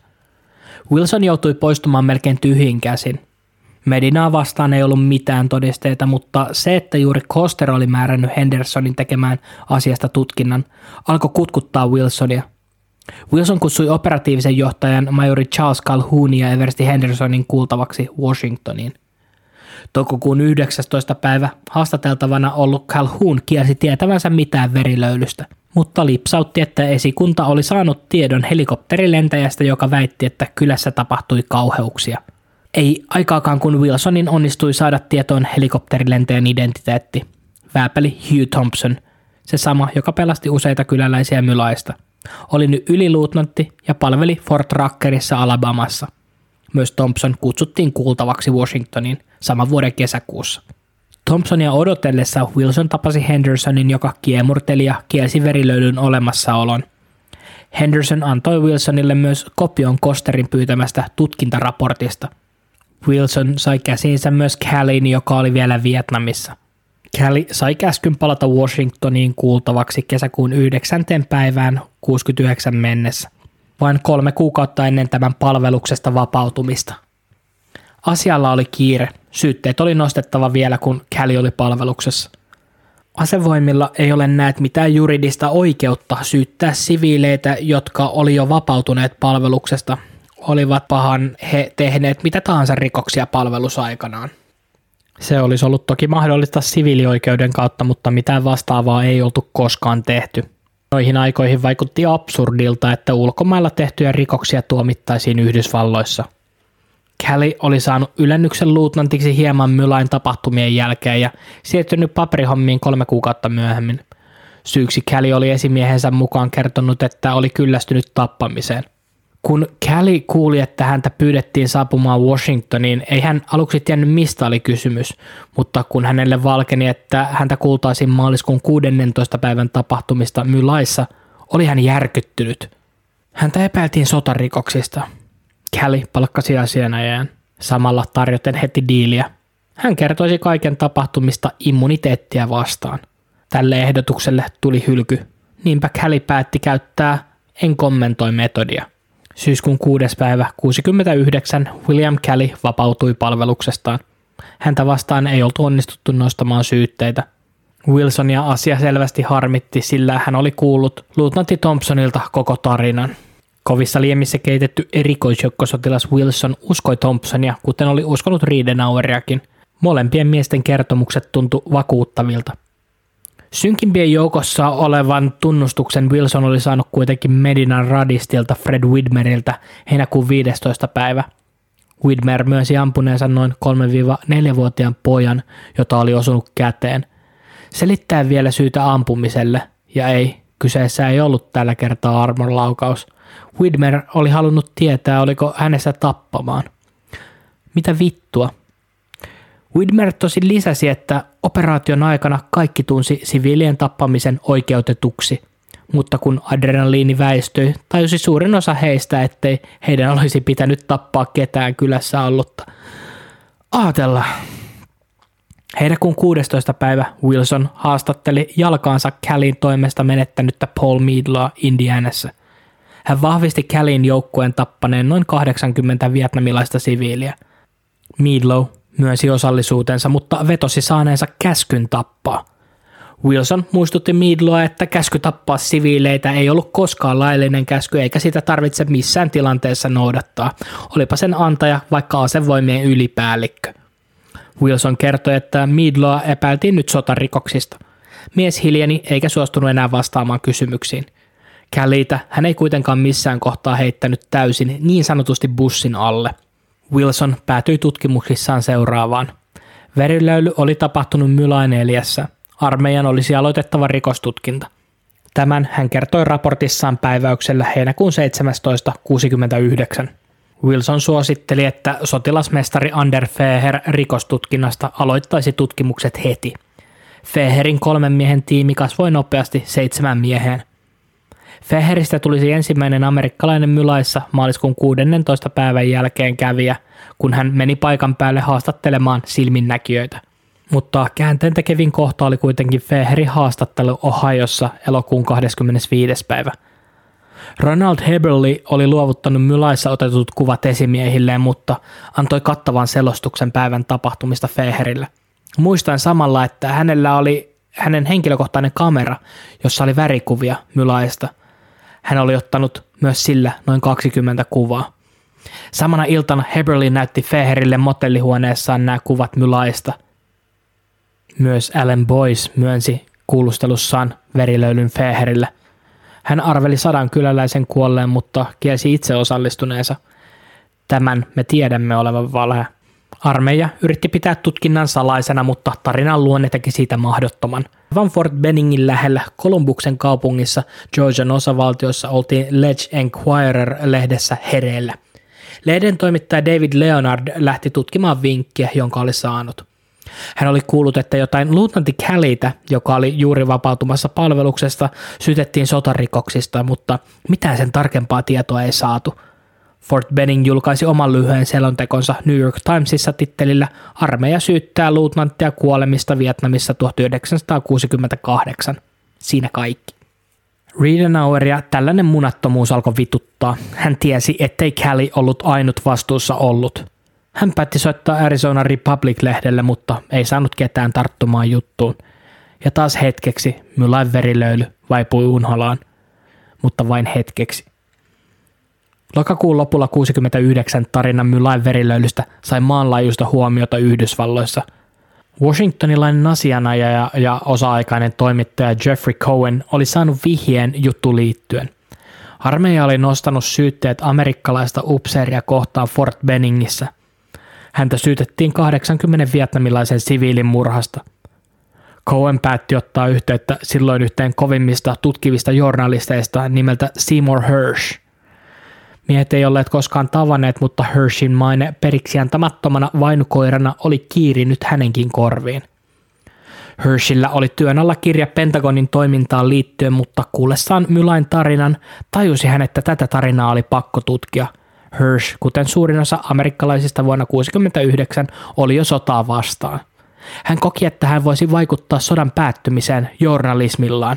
Heti vinkin saatuaan Hirsch päätti soittaa Fort Benningin ja kysyi Everstin luutnantti Douglas Tuckerilta tulevasta oikeudenkäynnistä. Tucker kielsi oikeudenkäynnin olemassaolon ja luki Hirschille sen saman New York Timesin artikkelin, jossa mainittiin luutantti William Kelly. Hirsch alkoi etsimään artikkelissa mainittua William Kellytä ja sai selville, että tämä asui nyt Waynesvillessä Pohjois-Carolinassa. Tapauksen puolustusasianajajana toimi entinen tuomari, nykyinen armeijan puolustusasianajaja George Latimer. Hirsch otti tämän jälkeen yhteyttä kontaktiinsa Pentagonissa ja kertoi, että Callin syyte oli tullut murhasta Mulai-nimisessä paikassa. Englanniksi syyte oli first degree murder, viitaten törkeään murhaan. Suomessa murha on aina törkeä rikos. Herschin toinen Pentagonin kontakti kertoi jotain synkempää – Callin uhrien joukossa oli ollut lapsia. Seuraavaksi Hirsch lähti asianajaja Latimerin kimppuun Salt Lake Cityin. Hirschin onnistui yhdä Latimerin liiveihin kyselemällä aluksi tämän aikaisemmista oikeusjutuista. Hirsch oli tehnyt taustatyönsä ja Latimer oli imarreltu, kun Hirsch tiesi pieniä yksityiskohtia edellisistä keisseistä. Näin vapautunut Latimer alkoi puhumaan myös luutnantti Callista, jonka viattomuudesta hän oli täysin varma. Seuraavaksi Hirsch suuntasi Fort Benningin, jossa infopisteellä ollut kersantti kertoi, että hänellä oli heti ilmoitettava esimiehelleen, jos joku tuli kyselemään luutanti Callin perään. Hirschin kuitenkin onnistui livahtaa pakoon ennen kuin kyseinen esimies saapui paikalle. Hän jatkoi tukikohdassa kävelemistä jutellen sotilaille. Hän sai kuin saikin tukikohdan postityöntekijän kautta tietää, että Käli majoittui juuri tällä hetkellä tukikohdassa vanhempien upseerien asuinalueella – Hirsch koki sen niin, että Callie oli piilotettu armeijan toimesta paikkaan, josta häntä vähiten etsittäisiin. Hirsch alkoi kävelemään ovelta ovelle etsien Callieitä. Lopulta tavaten upseeri, joka kutsui Hirschin juhliin, jossa Callien piti olla. Puolen yön maissa Callie saapuikin kyseisiin juhliin, mutta ei ollut yllättynyt, kun tapasi Hirschin. Latimer oli jo varoittanut häntä – Miehet veti kaljaa aamu viiteen asti, kunnes tarina kääntyi viimein mylaihin. Callie, Herschin ihmetykseksi, myönsi verilöylyn tapahtuneen, mutta painotti, että he olivat toimineet käskynalaisina. Callie usotti Hershia ottamaan yhteyttä kapteeni Medinaan, jolle tämä soittikin heti kello 5.30 aamuyöstä. Kertoin, että Callie oli kertonut Medinan tappaneen siviileitä Mylaissa – Luonnollisesti Medina oli tästä suuttunut ja haukkunut Käliitä puhelimessa valehtelijaksi. Viiden tunnin keskustelutuokio Kälin kanssa antoi Hershille tarpeeksi materiaalia kirjoittaa paljastusartikkeli Mylain tapahtumista. Se kulki nimellä Vietkongin tukikohta Pinkville. Hirsch myi artikkelin aluksi Washington Postille, mutta lehden päätoimittaja Ben Bradley tuli toisiin ajatuksiin. Hän halusi oman toimittajan kirjoittavan jutun uusiksi. Hershin onnistui kuitenkin ystävänsä David Obstin avulla suostutella jopa 35 eri lehteä ympäri Pohjois-Amerikkaa julkaisemaan Hershin artikkeli otsikolla Luutnanttia syytetään 109 siviilin murhasta. Artikkelit ilmestyi marraskuun 13. päivä 1969. Samaan aikaan Washington Post julkaisi oman artikkelinsa, jossa viitattiin myös Hershin artikkeliin. Siitä puuttu kaikki syytökset lapsiin kohdistuneista veriteoista – Täydellinen skuppi Hershin artikkeli ei kuitenkaan ollut. Päivä ennen sen julkaisua oli toinen toimittaja Wayne Greenhaw Alabamasta julkaisut Alabama Journal-lehdessä artikkelin, jossa kerrottiin luutnantti Callin mahdollisesta osallisuudesta Mylaissa vuonna 1968 tapahtuneeseen verilöylyyn. Hershin artikkeli sai kuitenkin eniten huomiota, sillä se sisälsi luutnantti Callin oma kertomia yksityiskohtaisia tarinoita Pinkvillen tapahtumista – ja tämä artikkeli iski suoraan Yhdysvaltojen repivään keskusteluun. Oliko Vietnamin sodassa mitään vittu järkeä? Koko Vietnamin sota perustui dominoteoriaan, joka oli poliittinen teoria, jonka mukaan jos kommunistit saisivat vallan jossain maassa, kaatuisivat naapurimaidenkin hallinnot kommunisteille kuin dominopalikat. Sotateollisen kompleksin voiton tavoittelullakin saattoi olla väitetysti jotain tekemistä sodan käynnistämisen kanssa – Julkisessa keskustelussa pohdittiin, että pystyisikö taistelun tiimeilyksessä edes erotella siviiliä sotilaasta ja sitä, miten nuori Vänrikin alku olisi edes pystynyt kieltäytymään käskystä tappaa. Toisaalla taas Kelly leimattiin kylmäveriseksi murhaajaksi. William Kelly itse koki syytökset loukkaavina. Hän pysyi tarinassa ja kertoi vain noudattaneensa käskyjä, jotta ylemmät upseerit olivat hänelle antaneet. Samaan aikaan Pentagonissa oli käynnissä oma tutkinta Mylain tapaukseen, joka vahvisti Hershin tarinan. Raportti meni myös kenraali Westmorelandille asti. Luutnantti William Kelly käski ja otti osaa useiden siviilien teloituksiin. Kapteeni Ernest Medina joko käski sotilaidensa tuhota koko kylä tai käski sotilaidensa tappaa kaikki kylässä olleet. Eversti luutnantti Barker oli tapahtumien jälkeen tekemässä raportissaan valehdellut tai enemmänkin lakitermejä käyttäen jättänyt kertomatta totuuden. Oli viitteitä siitä, että tapausta oli yritetty peitellä divisionan johtoportaan toimesta. Päivä Hershin artikkelin julkaisun jälkeen kolme Vietnamissa ollutta toimittajaa suuntasi Mylaihin ja vahvisti, että kylässä oli tapahtunut joukkomurha. American Divisiona suojasi ABC-TVn Don Bakeria, Newsweekin Paul Brinkley Jonesia ja New York Timesin Henry Cammia heidän saapuessa tuhottuun ja autioituneeseen Mylain kylään, joka oli nyt raunioina. Ne kyläläiset, jotka selvisivät verilöylystä, eivät olleet palanneet koteihinsa. Tästäkin huolimatta suuri osa amerikkalaisesta yleisöstä suhtautui asiaan skeptisesti – Eiväthän amerikkalaiset sotilaat voisi mitenkään syyllistyä tällaiseen natsityyppiseen toimintaan. Näissä piireissä Hirsch leimattiin sodan vastaiseksi vassariksi, mutta todistusaineisto alkoi kasaantua liian suureksi. Kaksi päivää Hirschin artikkelista myös Riedenauer antoi New York Timesille haastattelu, jossa kertoi omasta tutkimuksestaan – Riedenauer halusi painottaa, että sen sijaan, että Kälistä tehtäisiin syntipukki, olisi järkevämpää lähteä tutkimaan ylempien upseerien vastuuta verilöylystä.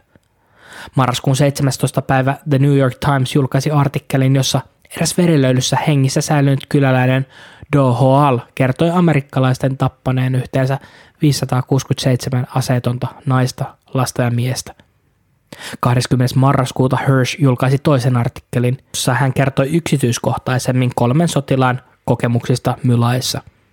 Tiedot tuli suoraan Riedenauerilta, jonka luokse Hirsch oli lentänyt heti kun haastattelu oli julkaistu New York Timesissa kolme päivää aikaisemmin. Riedenauer antoi Hirschille Terin, Bernhardtin ja Dohertin numerot ja osoitteet. Ja toimittajan onnistui saada kaikki kolme miestä puhumaan suunsa puhtaiksi – Tämä artikkeli sai entistä enemmän huomiota, sillä se sisälsi useiden sotilaiden silminnäkiä havaintoja. Hirsch oli myös kysynyt syitä, miksi verilöyly oli ylipäätänsä tapahtunut. Mikä ajoi amerikkalaisia sotilaita tekemään jotain tällaista? Tähän Michael Bernhardt oli kertonut, että Charlie Compania oli jo ehdollistettu verilöylyyn ennen sen tapahtumista. Sotilaat oli puhkiuupuneita ja kärsi jo jonkin sortin PTSDstä – Heitä psyykattiin ennen operaatiota sillä, että kylässä olisi vastassa ylivoimainen vihollinen, joka käyttäisi siviileitä ihmiskilpinä. Hershin artikkelin levikkiä nosti myös se, että samaan aikaan Cleveland Plain Dealer-lehti julkaisi Ronald Heberlin ottamia ja Vietnamista ulos salakuljettamia valokuvia Mylain tapahtumista. Nyt suuri yleisö näki omin silmin joukkomurhan seuraukset – Kuvien julkaisun aikana oli juuri meneillään toinen miehitetty kuulento Apollo 12 ja toimitus suhtautui aluksi nihkeästi Heberlin ehdotuksen siirtää fokus kuulennosta joukkomurhaan. Mutta kun Plain Dealerin toimittajat näki kuvat, oli he shokissa. Heberly antoi myös oman haastattelunsa lehdelle kuvien tueksi. Kertoi muun muassa, miten näki vietnamilaisen miehen pitämässä pientä poikaa toisessa kädessä ja pientä tyttöä toisessa – Mies oli kävellyt kohti amerikkalaisia, samalla kun pieni tutto anoi englanniksi älkää älkää. Noin kuuden metrin päässä ollut amerikkalainen sotilas avasi tulen kolmikkoa kohti. Kylässä ei käyty tulitaisteluita, koska kylässä ei ollut aseistettuja vihollisia. He olivat vain köyhiä ja viattomia maalaisia. Kierroksia tapauksen ympärille lisäsi se, että Yhdysvaltojen kenties historiassa eniten luotettu uutisankkuri ja legenda Walter Cronkite näytti CBS-kanavan lähetyksessä Heberlin ottamia kuvia. Samassa lähetyksessä amerikkalaisten kuvaruuduille ilmestyi C-komppanian veteraani Michael Bernhardt kertomaan oman tarinansa Mylain tapahtumista. Nyt tapaus alkoi saada myös maailmanlaajuista huomiota – oli myös käynyt selväksi, ettei Kelly ollut ainut, joka oli vastuussa murhista. Newsweekin artikkelissa epäiltiin noin 40-50 amerikkalaisen murhanneen 567 vietnamilaista siviiliä. Tässä oli täydellinen PS-katastrofi Yhdysvaltain hallinnolle. London Times julkaisi artikkelin aiheesta kyseenalaistaen sitä, miten kauan asian tulemisessa julki oli kestänyt ja miten kauan virallisen tutkinnan aloittaminen oli kestänyt. Itse asiassa jopa presidentti Nixon oli tiennyt Mylain verilöystä kaksi kuukautta ennen Hershin artikkelin julkaisua. Valkoisessa talossa alettiin heti ottaa etäisyyttä tapaukseen. Hirsch jatkoi kierroksien lisäämistä uutismyllyyn. Hän oli haastatellut sotamies Paul Meadlow tämän kotona New Goshenin kaupungissa Indianassa. Meadlow oli kertonut avoimesti siviilien tappamisesta ja vakuuttaneensa, että hänet oli käsketty tappamaan. Hirsch oli sitä mieltä, että kolmannen artikkelin sijaan oli aika viedä tapausta lisää televisioon. Paul Meadlow esiintyi 60 Minutes-ohjelmassa, jossa Mike Wallace haastatteli häntä. Marskuun 24. päivä 69 22-vuotias Paul Meadlow marssi CBSn studioon aikeenaan puhua suunsa puhtaaksi. Hirsch on myöhemmin kertonut viettäneensä edellisen yön Meadlown kanssa. Meadlow oli itkenyt tuntien ajan. TV-haastattelu oli jotain ennennäkemätöntä. Meadlow kertoi, miten ensimmäinen taistelukosketus Pinkvillessä tuli heti kylän laitamilla, kun he ampuivat aseettoman vanhan miehen. Luutnantti Kelly antoi Meadlowlle ja muille käskyjä kasata siviilit yhteen kasaan. Mukana oli naisia, lapsia, jopa vauvoja. Kelly sanoi, että te tiedätte mitä minä haluan teidän tekevän ja poistui paikalta. Kun Kelly oli Meadlown mukaan sitten palannut takaisin noin vartin päästä, oli hän suuttunut. Siviilit oli vielä hengissä. Meadlow oli elänyt siinä odotuksessa, että heidän oli tarkoitus vahtia heitä. Käli puolestaan vaati, että kyläläiset piti teloittaa. Tämän jälkeen sotilaat ampuivat nämä vangit ilman sen enempää kyselemättä. Seuraavaksi Meadlow kertoi, miten he keräsi koolle noin kahdeksan ihmistä, sulloivat heidät majaan ja heitti käsikranaatin perään. Meadlow oli seuraavana päivänä menettänyt toisen jalkansa miinan räjähdettyä. Callin oli onnistunut ohjaamaan sotilaansa miinakentälle. Meadlow koki, että kyseessä oli karma edellispäivänä toteutetusta verilöylystä. Meadlow mukaan komppania tappoi arviolta 370 ihmistä. Haastattelun tehnyt Wallace pohti myös, miten amerikkalaisessa yhteiskunnassa oli päivitelty natsien ja japanilaisten toisen maailmansodan aikana tekemiä sotarikoksia yllin kyllin tajuamatta, että myös amerikkalaiset pojat kykeni kasaamaan vanhuksia ja lapsia riviin ja teloittamaan heidät. Voittekin kuvitella, että koko Yhdysvaltain väestö oli ällistyneitä, kun nuori Paul Meadlow tunnusti osuudensa siviilien murhiin, sytti esimiestä luutnantti Kälitä murhista ja kertoi Kälin antaneen käskyjä siviilien murhiin. Seuraavana päivänä Meadlow näiti ilmestyi TV-ruutuun kertoen pettymyksestä ja vihastaan Kälitä ja armeijaa kohtaan ja siitä, miten he oli kehdänneet laittaa hänen poikansa sellaiseen tilanteeseen. Paul oli kuulemma aina ollut hyvä poika – Midlown isä puolestaan kertoi, että jos olisi itse ollut paikalla, olisi hän ampunut luutnantti Callin siviilien sijasta. Midlow vanavedessä muitakin Charlie Companian sotilaita alkoi ilmestyä televisioon kertomaan omat muistonsa maaliskuun 16. päivän tiimoilta. Ne saivat osakseen myös negatiivisia reaktioita. Republikaanisenaattori Peter Dominic Coloradosta kritisoi uutiskanavia siitä, että he päästi linjoille sotarikoksista syytettyä puolustelemaan tekojaan. Demokraattisenaattori Ernest Hollings Etelä-Karolainasta taas kyseenalaisti, että pitikö nyt vastaisuudessa jokainen vahingossa taistelutoimissa siviilin ampunut ja virheen tehnyt sotilas marssittaa oikeuden eteen. Meadlaw Hollings kuvasi sairaaksi yksilöksi. Nixonin hallitus kertoi, että sillä ei ollut mitään tekemistä Mylain tapahtumien kanssa. Verilöyly oli tapahtunut Nixonin edeltäjän Lyndon B. Johnsonin kaudella. Armeija ei myöskään ottanut mitään vastuuta tapahtumista. Ulkoasianvaliokunnalle antamassa lausunnossa armeija kertoi, että heillä ei ollut mitään tietoa tapahtumista. Eversti Oren Henderson oli raportissaan toteuttanut velvollisuutensa – Tästä syystä divisioonan komentaja ei vienyt asiaa ylemmäs eikä se koskaan päättänyt Washingtoniin. Armeija ei kuitenkaan pystyisi väittämään, etteikö verilöylyä olisi tapahtunut. Asia, mikä on aivan ristiriidassa Hendersonin alkuperäisen tutkinnan kanssa. Kuvia, silminnäkiä havaitoja niin amerikkalaisten kuin vietnamilaistenkin keskuudesta oli. Todistusaineisto oli kiistämätöntä. Shin kolmannessa artikkelissa suuren yleisön suurennuslasin alle pääsi viimein komppanian päällikkö kapteeni Medina. Juttuun Herschel oli lisännyt asioita, joita 60 Minutes haastattelussa oli jätetty kertomatta. Meadlow koki, että Medina oli myös vastuussa verilöylyyn. En tiedä antoiko hän käskyjä tappaa, mutta hän oli koko ajan paikan päällä. Miksi hän ei tehnyt mitään tappamisten lopettamiseksi? Medina selvästi näki Callin usean otteeseen kylässä, kertoi Meadlow. Meadlow myös kertoi, että Medina ja Callie olivat kertoneet ennen operaatiota, että jos he ampuisivat jonkun, piti varmistaa, että kyseinen uhri oli osa Vietkongia. Helpointa olikin lavastaa käsikranaatilla tapettu siviili vihollistaistelijaksi. Fort Benningissä kenraalimajuri Orwin Talbot teki päätöksen. William Kelly piti saada oikeuteen murhasta syytettynä. Callin tapauksessa häntä saattoi odottaa mahdollisesti elinkautinen tai teloitustuomio, jos hänet todettaisiin syylliseksi. Marraskuun 24. päivä Yhdysvaltain armeija tiedotti, että se oli nimittänyt kenraaliluutantti William R. Pearsin tutkimaan Hendersonin raportin todenperäisyyttä. Verilöyly oli tapahtunut piste. Sitä ei ollut enää kiistäminen, mutta nyt piti selvittää, kuka oli vastuussa. Sotilaat, jotka veti liipasimesta, upseerit, jotka käski sotilaita vetämään liipasimesta vai koko systeemi itsessään. Vietnamissa uutiset verilöylystä sai aikaan reaktioita puolesta ja vastaan.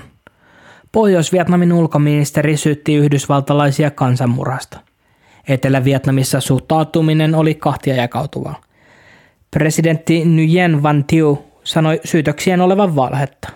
Oppositiosta senaattori Tran Van Don haukkui presidenttiä amerikkalaisten nukeksi.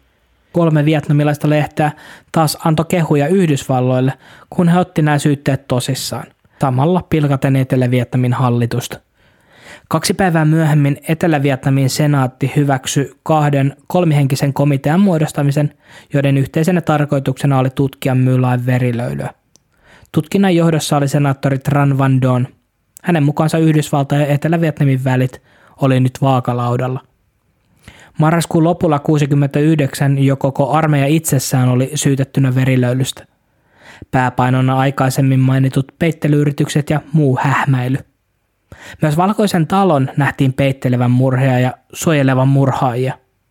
Syyskuussa 69 58 prosenttia amerikkalaisista uskoi, että sotilaiden lähettäminen Viettamiin oli ollut virhe, kun vasta edellisvuonna prosentti oli ollut vain 32. Samaan aikaan Pearsin komission kanssa Yhdysvaltain kongressin edustajanhuone ja senaatti aloitti molemmat omat tutkintansa – Etenkin Heberlin kuvamateriaali oli todistusaineesta kiistämätön. Näin koki myös useat senaattorit. Moni lähti kesken istunnon pois salista. Demokraattisenaattori Daniel Inoye Havailta kertoi, ettei hänen toisen maailmansodan aikana näkemät kauheudet riittäneet valmistamaan häntä mylaissa otettujen kuvien näkemiseen. Pearsin komissio aloitti todistajan lausuntojen kuulemiset joulukuun toinen päivä 69. Nyt hankalaksi alkoi heittäytyä presidentti Nixon. Nixon, jolle Vietnamin sota oli tärkeä. Hän aloitti mustamaalauskampanjoita, niitä kohtaan, jotka oli kehdänneet kutsua Mylain tapahtumia verilöylyksi. 60 Minutes haastattelun tehnyt Mike Wallace oli presidentin mukaan äärivasemmistolainen ja Heber taas rahanahne, kun oli myynyt Mylain kuvat rahaa vastaan. Nixon halusi sisäasian neuvonantaja John Ehrlichmanin johtamaan tätä epävirallista operaatiota – Työ oli tehtävä omalla ajalla. Tarkoituksena oli paljastaa kaikkien mukana olleiden taustat ja häpäistä silminnäkijät julkisesti. Hyvin tyypillistä toimintaa siis Dick Nixonille, joka tulisi itse parin vuoden päästä tästä vuonna 1972 hikoilemaan Watergate-skandaalin kourissa.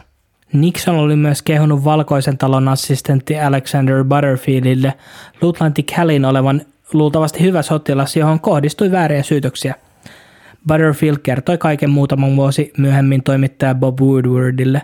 Woodward ja Carl Bernstein tulisi olemaan ne toimittajat, jotka paljastaisivat Watergate-skandaalin, joka käytännössä tuhosi Richard Nixonin presidenttiyden. Butterfield kertoi Nixonin käskenen jonkun Ronald Ridenhauerinkin perään. Hieman ennen joulua 69 Butterfield ilmoitti presidentille, että Elrickman oli lähettänyt toimittajaa teeskentelevän miehen haastattelemaan Ridenhaueria – Nixonin yritykset verilöylyuutisoinnin tukahduttamiseksi eivät kuitenkaan oikein toimineet. Samaan aikaan kun Dick nysväsi valkoisessa talossa, julkaisi New York Times sellaisia raflaavia otsikoita kuin Olemme sodassa kymmenenvuotiaiden kanssa. Newsweekin artikkelissa taas kerrottiin, että Vietkongin TET-hyökkäyksen aikana tekemät raakuudet oli saaneet maassa olleet amerikkalaissotilaat suunniltaan. Tuon päivän jälkeen useat heistä koki joka ikisen vietnamilaisen vihollisena. Piercing komission kuulemisten toisena päivänä joulukuun neljäs kapteeni Medina kutsuttiin todistajan aitioon. Hän kielsi käskeneensä ketään tappamasta ketään ja sanoi, ettei tiennyt verilöylystä mitään. Ainoa ihminen, kenet hän ampui, oli se yksi nainen, mutta kyse oli ollut itsepuolustuksesta. Kälitä kuultiin seuraavana päivänä. Hän oli päättänyt olla kommentoimatta. Ainut, mitä Kelly suostui kertomaan, oli se, että Eversti Henderson eikä Eversti luutantti Barker kumpikaan olleet puhuttaneet häntä liittyen Mylain tapahtumiin. Piercing komissiolle oli myös selvinnyt, että toinen verilöyly oli tapahtunut maaliskuun 16. päivä Mylain naapurissa olevassa Myke 4 kylässä, jossa Bravo-komppanian kapteeni Earl Michaelsin johdolla oli tappanut noin 90 siviiliä. Michaels oli kuollut myöhemmin helikopterionnettomuudessa eikä hänen kertomustaan päivän tapahtumista ollut enää saatavilla. Michaelsin Bravo-komppanian 22 sotilaasta kaksi oli kuollut taistelussa, kahdeksan ei halunnut vastata kysymyksiin ja muut kertoivat, etteivät edes muista mitään kyseisestä operaatiosta. Yhdysvaltain joukot oli tuhonneet Mykheen hieman verilöylyn jälkeen niin totaalisesti, ettei kylästä ollut enää mitään jäljellä – ne harvat, jotka selvisi elossa, oli muuttaneet muualle. Piercein mukaan Henderson ei ollut tehnyt mitään mainintaa liittyen Mykheen kylään. Pierce myös totesi, että nyt jo kuollut Eversti luutantti Barker oli suurin syypää sille, että Mylaista tuli NS vapaan tulen alue. Siitä syystä, että hän oli tietoisesti ja epähuomiossa levittänyt komppanian johtajille väärää tiedustelutietoa siitä, että Mylai neljässä olivat kaikki siviilit paenneet Jäljellä oli vain Vietkongin taistelijoita. Barker oli myös tietoinen jo heti aamusta, että ainakin 20-30 siviiliä oli kuollut tykistökeskityksiin ja helikopterituleen. Tästäkään ei aloitettu mitään tutkintaa. Myös kaikki muut tutkinnat asian tiimoilta voitiin päätellä juosten kustuiksi. Niiden lopputulemat oli päätetty jo ennalta. Piercing komissio nosti tikun nokkaan myös kapteeni Medinan, joka oli tietoinen maaliskuun 16. päivän aamuna kello 9.15 mennessä, ettei kylässä ollut yhtäkään Vietkongin taistelijaa. Hän oli antanut kaiken vaan tapahtua eikä myöskään tiedottanut havainnoistaan ylemmille upseereille.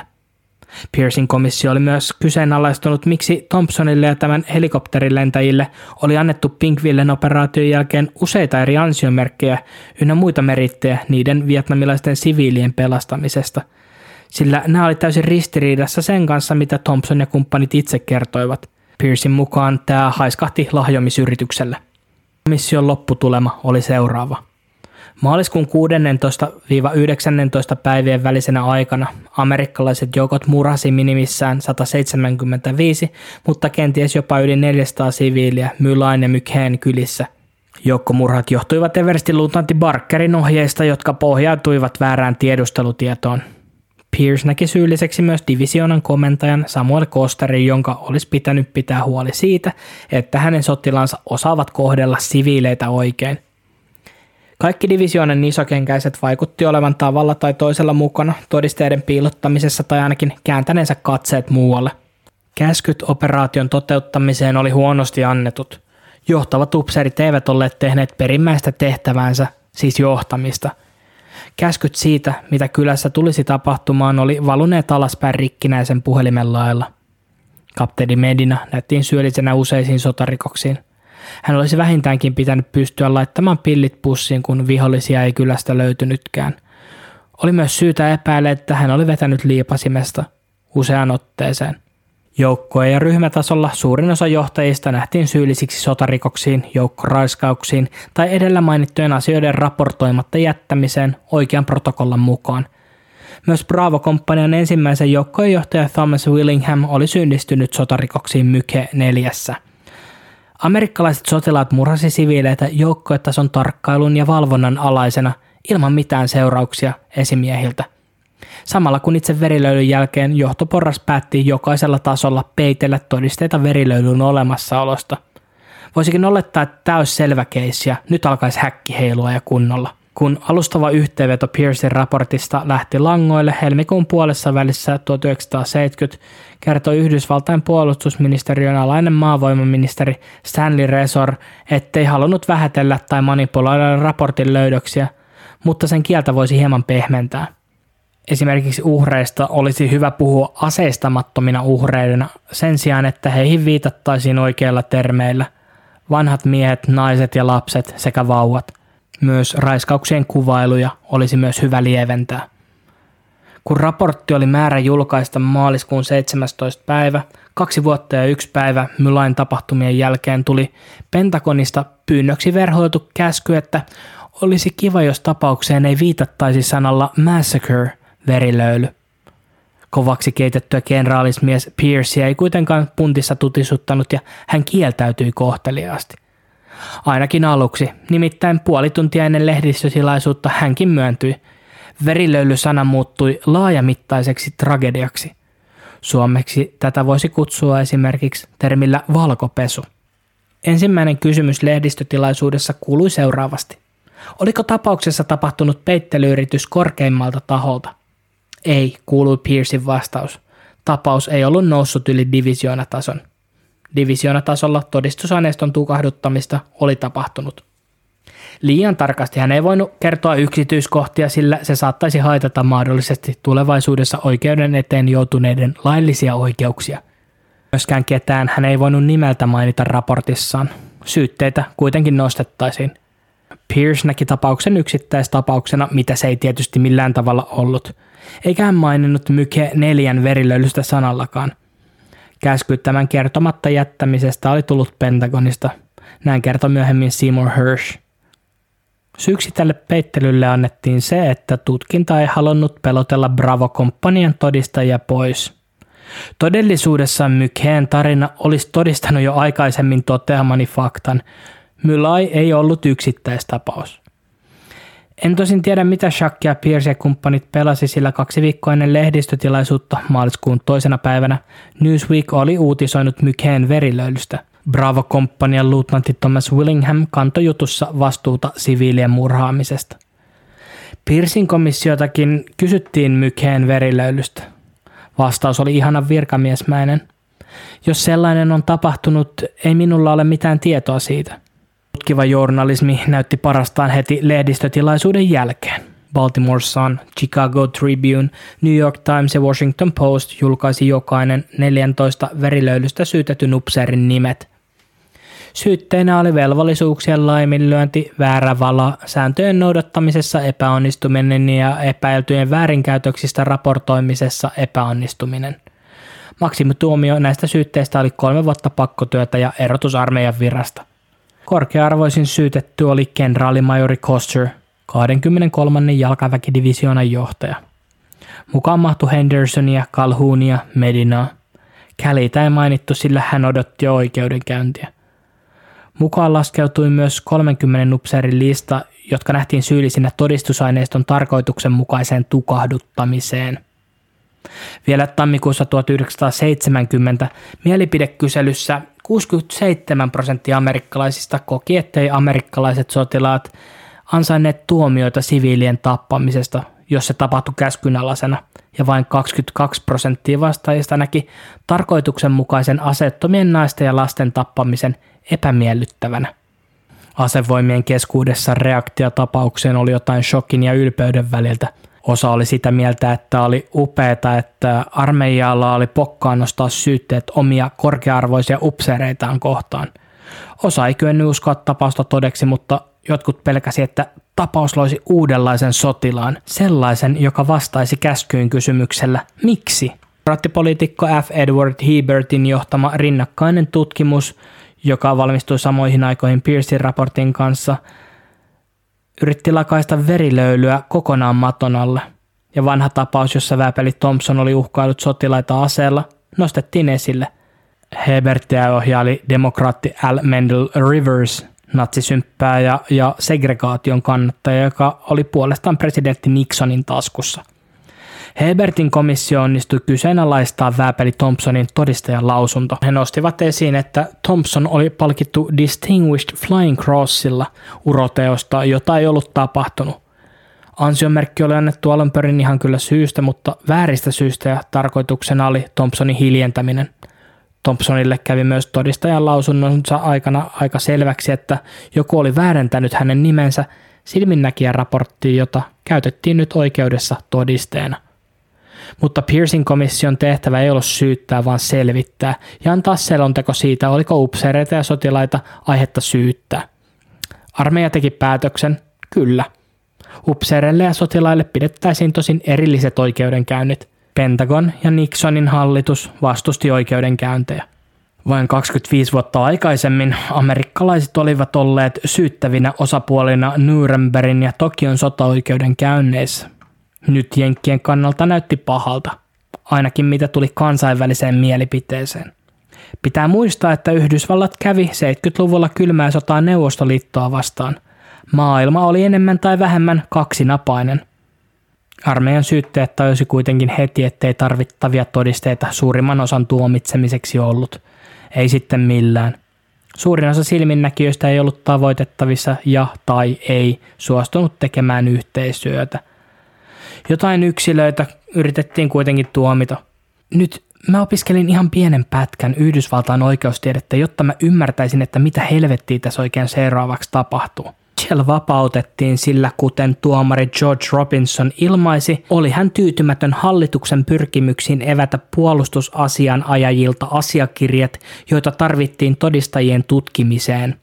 Tämä oli viittaus Jenks Actiin eli Jenks-lakiin, jonka mukaan valtion viraston tuli antaa kaikki rikostutkimuksiin liittyvät todistusaineisto liittovaltion tuomioistuimelle. Ertin komissio eli Nixonin SAJOP ei ollut tätä tehnyt luonnollisesti tietoisesti, ja näin ollen ketään Hebertille todistanutta voinut käyttää oikeudenkäynneissä todistajana.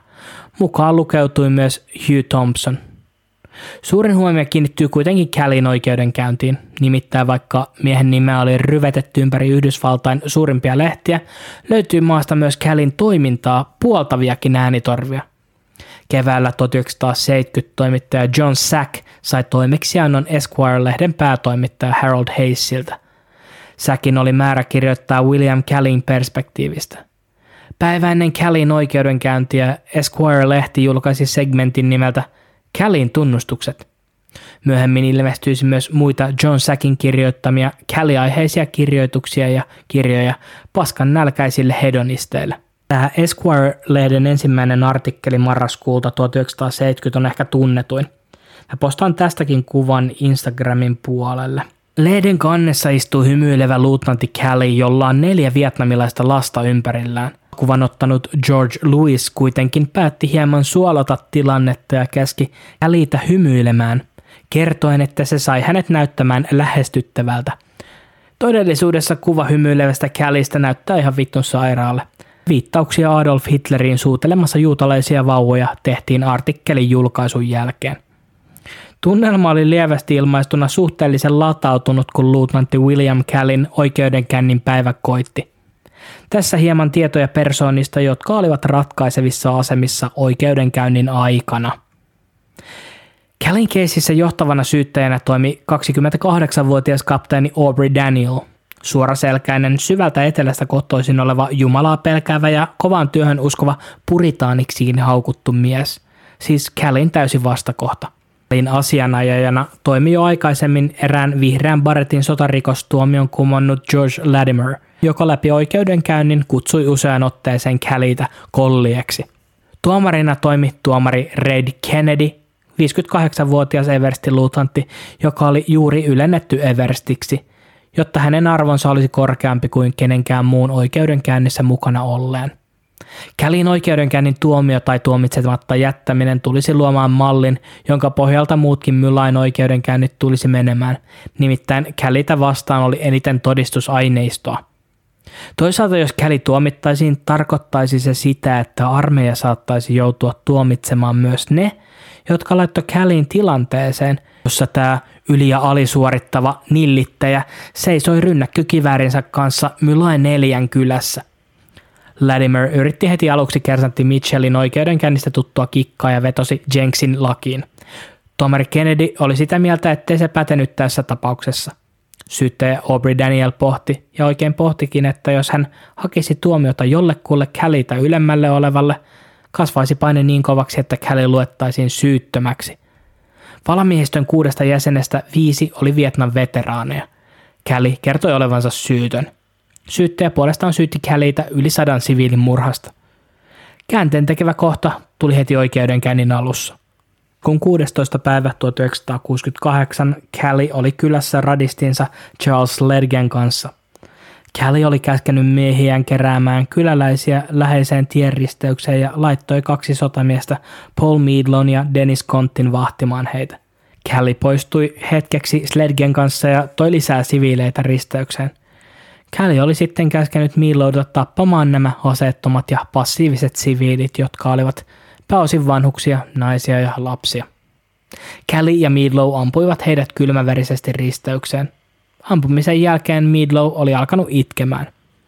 Hugh Thompson pääsi todistamaan kuitenkin Callin oikeudenkäynnissä. Hänen tarina tuki syyttäjä Danielin näkemystä.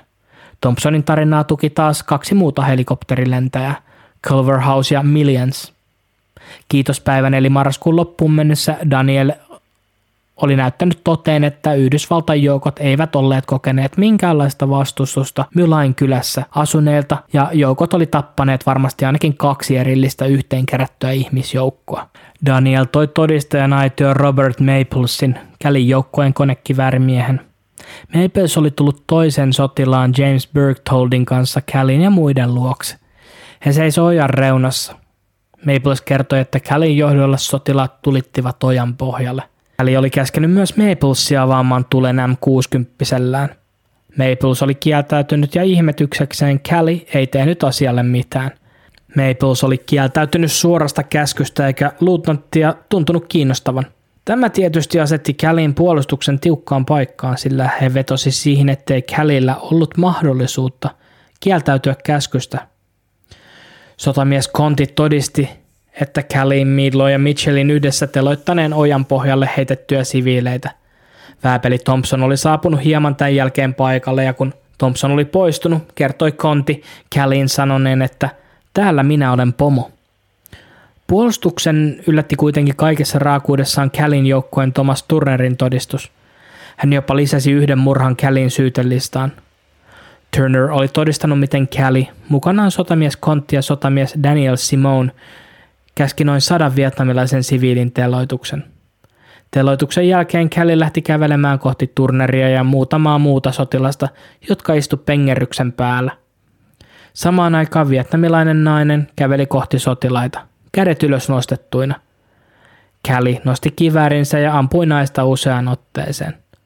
Tämän jälkeen Kelly käski miehensä liikkeelle – Tuomari Kennedyn mukaan naista koskevaa todistusta ei voitu hyväksyä, mutta muu tarina hyväksyttiin. Mutta todistusaineisto alkoi kasaantua. Paul Meadlow suostui todistamaan, vaikka oli alun perin vedonnutkin perustuslain viidenteen lisäykseen, eli itseään vastaan ei tarvitse todistaa – Tuomari Kennedy kuitenkin huomautti, että tuomitsisi Meadlown oikeuden halventamisesta, jos hän ei uskaltaisi todistaa, vedoten siihen, että Meadlow oli vain vähän aikaisemmin kertonut omakohtaisesti televisiossa Mylaissa tekemistään murhista. Meadlow totesi, että hän ja hänen asettoverinsa kokivat kyläläiset vietkongeina ja että he olivat saaneet käskyn tappaa vietkongin taistelijoita. Milloin mukaan suurin osa oli peloissaan ennen operaatiota. Heidät oli psyykattu odottamaan ylivoimaista vihollista. Sotilaita oli peloiteltu suurilla amerikkalaistappioilla. Milo vetosi siihen, että hän toteutti vain sotilaan velvollisuutta. Tottele, äläkä kyseenalaista käskyjä. Kun Midlowlta kysyttiin, miten lapsista ja vauvoista tuli vihollistaistelijoita, selitti Midlow jotain epämääräistä, jossa lapsilla oli jokin sytytin kädessään. Meadlow myönsi pelänneensä joka ikistä vietnamilaista, jopa lapsia. Sinänsä aika kertovaa millaisessa mielentilassa ainakin osa Charlie Companian sotilaista oli kylään astuessaan. Meadlow päätti todistuksensa kertomalla, että kapteeni Medina näki mitä kylässä tapahtui ja juuri siksi useat sotilaista olettivat, että se mitä he tekivät oli oikein. Kälin oikeudenkäynnin aikana armeijan rikostutkintaosasto oli saanut päätökseen oman tutkinsansa Mylain ja Son Main tapauksessa. Myös rikostutkinta oli sitä mieltä, että kylässä oli tapahtunut verilöyly, jota oli yritetty peitellä. Rikkalaiset sotilaat olivat systemaattisesti murhanneet kyläläisiä, jotka vaan sattuivat tulemaan heitä vastaan. 343 aseistamatonta ihmistä pystyttiin tunnistamaan verilöylyn uhreiksi. Ainakin 20 muuta siviiliä oli murhattu Mykheen kylässä. Rikostutkinta syytti myös 46 sotilasta murhasta, raiskauksesta, pahoinpitelystä tarkoituksena murhata, törkeästä pahoinpitelystä, vammauttamisesta, sivettömästä pahoinpitelystä sekä asiakirjan väärinkäytöstä. Noista 46 sotilaasta 16 oli vielä armeijan palveluksessa. Barkerin Kosterille laatima raportti oli kadonnut eikä sitä löytynyt mistään. Rikostutkinnan mukaan kenraalimajori Kosser oli kanssa tai ilman prikaatin kenraali Youngia hävittänyt Barkerin raportin ja syyttäneet tykistötulta noin sadan siviilin kuolin syyksi. Rikostutkinta ei myöskään ymmärtänyt, miten väitetysti 128 Vietkongin sotilaan hallusta oli löytynyt vain kolme asetta. Meidän oikeudenkäyntien aloitus ei mennyt kuitenkaan aivan nappiin – Kersantti Charles Hutto, joka myönsi tappaneensa useita kyläläisiä käskyn alaisena, sai vapauttavan tuomion. Uuden upseerin muodostama valamiehistö oli vapauttanut Haton vain kuuden tunnin pohdinnan jälkeen. Aikaisemmin Mitchellin tapaus ja nyt Hutton tapaus loi pohjaa ennakkotapaukselle. Kävelisikö Käli oikeudesta ulos vapaana miehenä? Ja näin kävikin. Korkeimpien upseerien oikeudenkänneissä vastuussa ollut kenraaliluutatti Jonathan Seaman hylkäsi kaikki syytteet Kosteria vastaan. Yleisön paine kasvoi kuitenkin niin suureksi jopa kongressissa, että armeija kaikessa hiljaisuudessa antoi Kosterille moittimiskirjeen, jossa hänet alennettiin prikaatin kenraaliksi.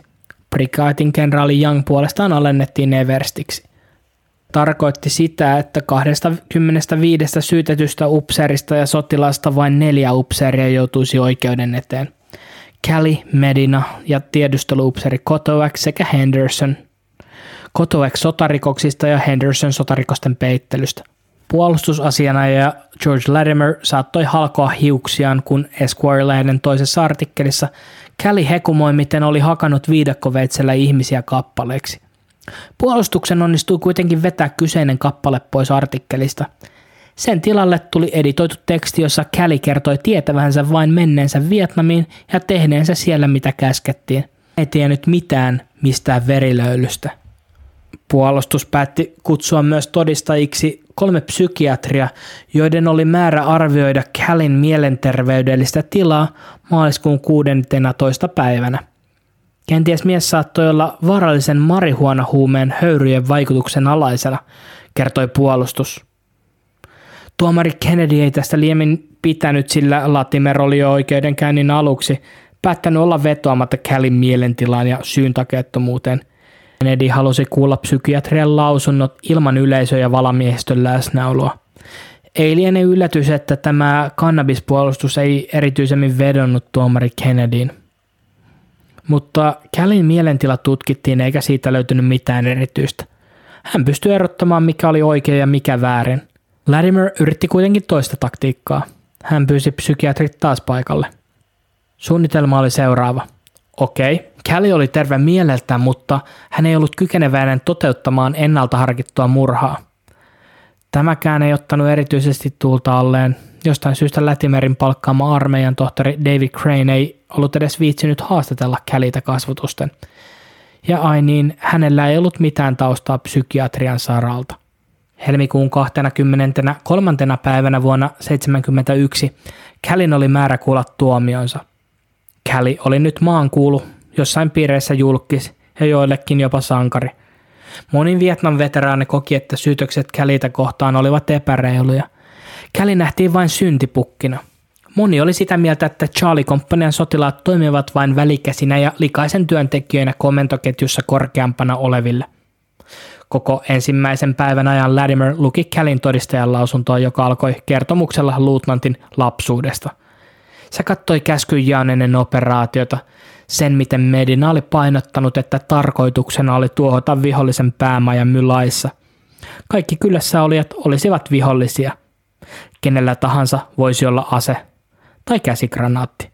Kaikki siviilit olivat poistuneet kylästä jo aikoja sitten. Todistajan lausunnossaan Kelly myönsi tappaneensa siviileitä. Ja Medina oli tästä tietoinen. Mutta vielä oli yksi avainkysymys jäljellä. Kuka oli alun perin antanut käskyn tappaa tai ehkä enemmänkin kuinka korkealta tappokäsky oli tullut? Puolustus ei ollut onnistunut kiistää Kälitä vastaan nostettuja syytteitä. Latimerilla oli vain yksi mahdollisuus. Todistaa, että Medina oli syypää Kälin toimintaan. Ja asiassa niin puolustus kuin syyttäjätkin halusi kapteeni Medinan todistajan aition. Armeija vastusti Medinan kutsumista oikeuteen, mutta Medina itse puolustusasiana ja F. Lee Bailin kanssa halusi puhdistaa kapteenin nimen. Tämä kyseinen asianajaja F. Lee Bailey kuoli vuonna 2001, mutta tuli uransa aikana muun muassa tutuksi Boston Strangler-epäilyn Albert de Salvon, Patty Hurstin ja O.J. Simpsonin asianajajana. Ernest Medina saapui oikeuteen maaliskuun 10. päivä, täydessä armeijan univormussa, ansiomerkit ja mitalit rinnassa killuen. Aluksi hän kuvaili amerikkalaisten sotilaiden karuja olosuhteita Vietnamissa. Miten hänen miehensä räjähteli kappaleiksi Vietkongin miinakentillä. Medina kielsi käskeneensä siviilien tappamisen, mutta myönsi radiopuhelun Kälille, jossa käski nuorta Vänrikkiä nopeuttamaan vankien yhteenkeräämistä, jotta Kälin ensimmäinen joukkue pääsisi kylän itäisen laitaan puolustusasemiin. Minä vetosi siihen, ettei tiennyt kylässä olevan yhtään siviileitä. Tiedustelutieto kertoi, että Mylai neljässä oli Vietkongin linnoitus. Kun verilöyly oli ohi, kertoi kapteeni Medina kauhistuneensa siitä, miten paljon siviileitä oli kuollut operaatiossa. Medina myönsi kaikkien yllätykseksi peitellensä omalta osaltaan siviilien murhat, sillä tiesi, mitä se tekisi hänen uralleen ja perheelleen. Sattumalta peittelyrikoksena oli jo ehtinyt vanhentua. Syyttäjä Aubrey Daniel aloitti loppuargumenttinsa maaliskuun 15. päivä. Päivän vajaa kolme vuotta Mylain tapahtumien jälkeen. Oikeudenkäynneissä oli vierähtänyt neljä kuukautta. Oikeus oli kuullut noin sataa todistajaa. Suurin osa heistä antoi joko suoria tai aihetodisteita siitä, että Kelly oli käskenyt ja ottanut osaa suuren määrän puolustuskyvyttömiä siviileitä vaatineeseen joukkomurhaan. Sellainen määrä todistajia ei mitenkään olisi voinut Danielin mielestä keksiä tarinaa ja syytteitä Kälitä vastaan. Syytteen mukaan todistusaineisto näytti kiistatta Kälin murhanneen tai olleen osallisina vähintään 70 siviilin murhaan – Sotamiesten kontin Dursin, Meadlon, Sledgen ja Turnerin todistajan lausunnot painoi eniten vaakakupissa. Toki useat sotilaat halus todistaa Kälitä vastaan vierittäen syyn omilta niskoiltaan heidän joukkueenjohtajansa päälle. Puolustusasiana ja Latimerillä ei ollut mitään mahdollisuutta väittää Kälitä syyttömäksi. Nyt oli aika ottaa viimeinen oljenkorsi käyttöön. Latimer vetosi siihen, että jos Kelly tuomittaisiin, pilaisi se armeijan maineen ikuisiksi ajoiksi. Huomauttaen myös, että yli sata miestä otti osaa Mylain operaation. Vastuu ei voinut olla vain yhdellä miehellä. Yrittää myös häpäistä samalla edellä mainittuja merkittävimpiä todistajia – Vladimir ei voinut käsittää, miten upseereista matala-arvoisin Vänrikki pystyy latelemaan tappokäskyjä kenenkään puuttumatta asiaa ja ilman kenenkään kannustusta tai käskyä moiseen. Teidän puolelta Aubrey Daniel taas vetosi siihen, ettei Kelly voinut mitenkään paeta rangaistusta, vaan sillä verukkeella, että tämä totteli käskyä. Todisteet siitä, että Medina oli käskenyt Kälitä tappaa, oli tässä tapauksessa liian vähäiset, ja vaikka Medina olisi antanut sellaisen käskyn, oli Käli yhtä lailla syyllinen toteuttaessaan käskyn tappaa. Jokaisen, jolla oli mitään tolkkua, olisi pitänyt tajuta, ettei vauva tai lapsi voi mitenkään olla vihollistaistelija. Vaikka Kälin tiedettiin joskus pelotelleen sotilaitansa sillä, että pian nuoresta vietnamilaisista kasvaisi uusi Vietkongin sukupolvi, oliko Käli edes yrittänyt selvittää Mylaissa – mitä kyläläiset olivat. Maaliskuun 29. päivä valamiehistö ilmoitti tehneensä päätöksen. Tuomioistuin oli päättänyt salatulla lippuäänestyksellä kolmasosalla äänistä Kälin syylliseksi ainakin 22 vietnamilaisen ennalta harkittuun murhaan. Rangaistus tulisi seuraavana päivänä. Kuultuaan tuomionsa Käli piti puheen, jossa ei edelleenkään ottanut mitään vastuuta tapahtumiin – ja lähinnä itkua tiristään kertoi ollensa aina sääntöjä noudattava sotilas. Suuri yhdysvaltalainen yleisö reagoi negatiivisesti oikeuden päätökseen. Myös Etelä-Vietnamin Saigonissa tuomioon suhtauduttiin kahtia jakoisesti. Presidentti Nguyen Van Thieu kielsi verilöylyn olemassaolon, kun taas osa poliittisista ja uskonnollisista johtajista oli eri mieltä. Georgian varakuvernööri Lester Maddox vaati Nixonille lähettämässään kirjeessä oikeuden päätöksen purkamista. Maddox näki Callin niin sanottuna uhrilampaana, joka maksoi nyt Yhdysvaltain johtajien surkeista päätöksistä. Kello 14.29 maaliskuun 31. päivänä 1971 tuomari Reed Kennedy kutsui luutnantti William Callin oikeudenkäynnin koolle viimeistä kertaa. Kennedy pyysi eversti Clifford Fordia lukemaan tuomion syytetylle. Ford ilmoitti Callille, että valamiehistö tuomitsi hänet elinkautiseen vankeusrangaistukseen pakkotyössä, samalla tullen erotetuksi palveluksesta ja kaikki hänen saamansa palkka ja päiväraha oli määrä takavarikoida. Callilla ei olisi mahdollisuutta hakea ehdonnalaiseen kymmenen ensimmäiseen vuoteen. Vastaanotto-oikeussalin ulkopuolella oli taattua itseään. Eräs rouvashenkilö huusi Kälin tulleen ristiinnaulituksi. Käli oli tappanut sata kommunistia. Hänen tulisi saada mitali uroteosta. Nainen myös esittäytyi rouva Hildegard Crochetiksi New Orleansista. Noin kaksi tuntia Kälin tuomion jälkeen Nixonin hallinnon päästrategit oli kerääntyneet pohtimaan, miten edetä presidentillisen väliintulon kanssa. Kukaan koolla olleista ei vastustanut väliintuloa. Nixon oli kerännyt jo useiden päivien ajan dataa siitä, miten Kälin tuomio nähtiin suuren yleisön silmissä. Puhelimen välityksellä toteutetussa mielipidekyselyssä 78 prosenttia amerikkalaista ei hyväksynyt Kälin tuomiota. Koinen talo ilmoitti saaneensa 5510 sähkettä, joista vain viisi tuki Kälin tuomiota. Kolmesta tuhannesta valkoiseen taloon soitetusta puhelusta vain yksi sadasta soitosta oli Kälin tuomiota tukeva. Kälin tuomio herätti puolueen rajat ylittävää paheksuntaa myös poliitikkojen keskuudessa. Sodan vastaisessa liikkeessä pohdittiin, ketkä olivat Kälin lisäksi vastuussa tapahtuneesta. Newsweek ja New York Times julkaisi artikkeleita, joissa kyseenalaistettiin johtavien upserien rooli verilöylyssä. Olisikin ollut perin ironista, jos Yhdysvaltain kenraaleja olisi tuomittu Mylain tiimoilta, sillä vuonna 1945 toisen maailmansodan päätyttyä – Japanilainen kenraali Tomojuki Yamashita tuomittiin Tokion oikeudenkäynneissä kuolemaan sotarikoksista Filippiineillä. Yamashita ei ollut käskenyt sotilaitaan suoraan tappamaan filippiiniläisiä siviileitä, mutta oli vastuussa miestensä toimista. Ryhmä Vietnamin sotan veteraaneja, tuleva ulkoministeri John Kerry mukaan lukien, vaati armeijaa avaamaan tutkinnan uudelleen, jotta sodasta vastuussa olevia kenraaleita ja poliitikkoja saataisiin tuomiolle. Valkoisessa talossa Nixon kertoi lähemmille neuvonantajilleen, että presidentin olisi oltava kansan mielipiteen puolella. Käli oli tuomittu istumaan Fort Leavenworthin vankilassa, mutta Nixon päätti, että Käli saisi kärsiä tuomionsa kotiarrestissa asunnollaan. Pentagonissa Nixonin toiminta nähtiin menneen liian pitkälle. Se heikensi oikeudenkäynnin tulosta ja armeijaa itsessään instituutiona – Aprillipäivänä 1971 ympäri uutismediaa levisi huhu siitä, että luutnantti William Kelly oltaisiin vapauttamassa. Nixonin neuvonantaja John Dead varoitti presidenttiä puuttumasta Kälin tuomioon. Väliintulo tulisi aivan liian nopeasti ja haiskahtaisi mädälle, ainakin kansainvälisesti. Nixon päätti turvautua välimallin ratkaisuun. Valkoinen talo ilmoitti, että Kelly siirrettäisiin asuntoonsa, mutta vain valitusajan ajaksi – Puolustusministeri Melvin Laird varoitti Nixonia, että välintulo heikentäisi myös itse sotaoikeusprosessia. Samantyyppisiä valituksia sotarikoksista syytetyiltä oli tullut pilvin pimein. Pelkästään vuonna 1969 sotaoikeuskeissejä oli jäätävät 109 345 kappaletta.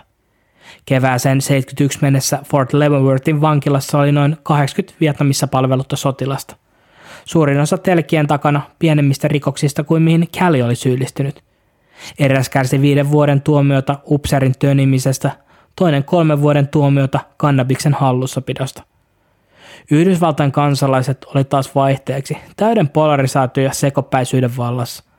Jopa Kälin tuominut valamiehistö joutui puolustelemaan tuomiotaan. Länsi-Saksassa ja Japanissa sotaoikeudenkäyntien häpäisemissä maissa – Nixonin hähmäröintiä kritisoitiin kovalla kädellä. Nixonin odotetun puheen aamuna 7. huhtikuuta Pentagon lähetti presidentille kirjeen, jossa painotti, että Kälin vapauttaminen lähettäisi viestin, että mitä vain sai tehdä Yhdysvaltain asevoimien palveluksessa ollessa. Nixon oli saanut kirjeen myös edellisenä päivänä. Se oli syyttäjä Aubrey Danielilta. Kirjassa Daniel kirjoitti seuraavasti. Kaantumalla tapaukseen presidentti Nixon oli altistanut itsensä syytteelle siitä, että hän oli mukana komentoketjussa, joka aiheutti verilöydyn – auttanut muuttamaan murhaajan sankariksi kansan silmissä ja todistanut, että sotilasoikeusjärjestelmä oli altis manipulaatiolle poliittisten tahojen toimesta. Danielin kirje julkaistiin New York Timesissa 7. huhtikuuta. Maanlaajuisesti televisoidussa ja odotetussa puheessaan Nixon kertoi aikeistaan lopettaa sodan Vietnamissa. Nixonin suunnitelma oli suurentaa portaittain sotilaiden vetäminen maasta. Sen oli määrä tapahtua synkronoidusti niin, että Etelä-Vietnamin armeija ottaisi enemmän vastuuta maan turvallisuuden hoidosta. Tämä homma meni tietysti kans aivan päin vittua, kuten meni myös Yhdysvaltojen Afganista vetäytyminen vuonna 2021, kun Afganistanin armeija haihtui olemattomiin Talibanin paineen alla. Mutta Kälin armahtamisesta Nixon ei hiiskunut vielä sanaakaan. Julkinen painearmahtaa Käli tarkoitti myös sitä, että kapteeni Medinan oli pakko joutua oikeuden eteen. Jos Käli oli syntipukki, piti joku saada vastuuseen. Kapteeni Medinan oikeudenkäynti alkoi elokuun puolessa välissä 1971. Medinan puolustuksessa toimi F. Lee Bailey. Syyttäjänä puolestaan majori William Eckhart – Eckhart tiesi itsekin, että oli lähes mahdotonta saada tarpeeksi todistusaineistoa siihen, että Medina oli väitetysti käskenyt miehensä tappaa kaikki kyläläiset. Eckhart valitsi toisen reitin tuomion saamiseksi. Hän aikoisi väittää, että Medina oli täysin tietoinen sotilaittensa murhanhimoisesta toiminnasta, mutta ei tehnyt mitään estääkseen sitä. Eckhart pyrki tuomaan esille aikaisemmin mainitun kenraali Yamashitan tuomio, joka toimi ennakkotapauksena. Charlie Companian etelävietnamilaiset tulkit kersantti Nguyen Din Phu ja kersantti Duon Min kertoi silminnäkijän raporteissaan olleensa koko ajan jonkun kapteenin kanssa kylän eteläisellä reunalla ja todistaneen verilöylyn. Fu oli nähnyt ainakin 35 ruumista, suurin osa naisia ja lapsia. Min vahvisti kertomuksen. Tulkit olivat jopa kysyneet Medinalta syytä tähän tragediaan. Medina oli vastannut vain, että kyseessä oli käsky – eikä tulkkien tulisi kysellä enempää kysymyksiä. Tulkit eivät kuitenkaan tienneet Medinan nimeä ja kuvasi häntä espanjalaisen näköiseksi. Kyseessä tosin oli Medina, mutta kuten monissa muissakin silminnäkijän raporteissa, ei todistusaineistoa yksinkertaisesti ollut riittävästi. Mutta Eckhartin onnistui kääntää puolustusasiana ja Bailin aikaisemmin Medinalle teettämä valheenpaljastuskoe kapteenia vastaan – Nimittäin rikostutkinnan valheenpaljastusekspertti Robert Brisentine kertoi Medinan myöntäneen nähdeensä ruumiit. Brisentinin mukaan Medina ei ollut käskenyt sotilaitaan tappaa siviileitä, mutta oli saanut selville, että verilöyly oli ollut käynnissä 90 minuutin sisällä operaation alusta, joka alkoi siis kello 7.30. Medina oli myöntänyt Brisentinille, että oli menettänyt kontrollin miehistään täysin – Eli kutsui puolestaan kapteeni Robert Hicksin aition. Hicks kertoi kuulensa, miten Cali leveli Shulain tukikohdassa heinäkuussa 68, miten oli tappanut useita siviileitä. Callitä todistajanaitioon ei voitu kutsua, sillä Callin asianajaja Latimer kertoi Callin joka tapauksessa vetoavan perustuslain viidenteen. Hicks kertoi, miten Medina oli ollut äärimmäisen ammattimainen johtaja, Cali taas kaikkea muuta. Syyskuun 16. päivä kapteeni Ernest Medina kielsi lausunnossaan yksi tienneensä kylässä olleen siviileitä, kaksi kielsi käskeneensä ketään tappamaan siviileitä, kolme eikä ollut tietoinen suuresta määrästä tapettuja siviileitä ennen kuin vasta paljon myöhemmin tapahtumasta. Kun syyttäjä ja puolustus oli molemmat saaneet loppuargumenttinsa, pääsi valamiehistä töihin.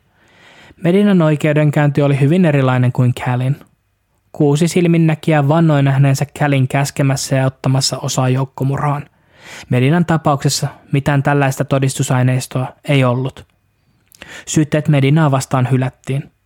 Armeijan rikostutkinta oli sitä mieltä, että Medina oli ollut vastuussa 343 vietnamilaisen siviilin murhasta joukkojensa toimesta. Sitä ei voitu vain todistaa.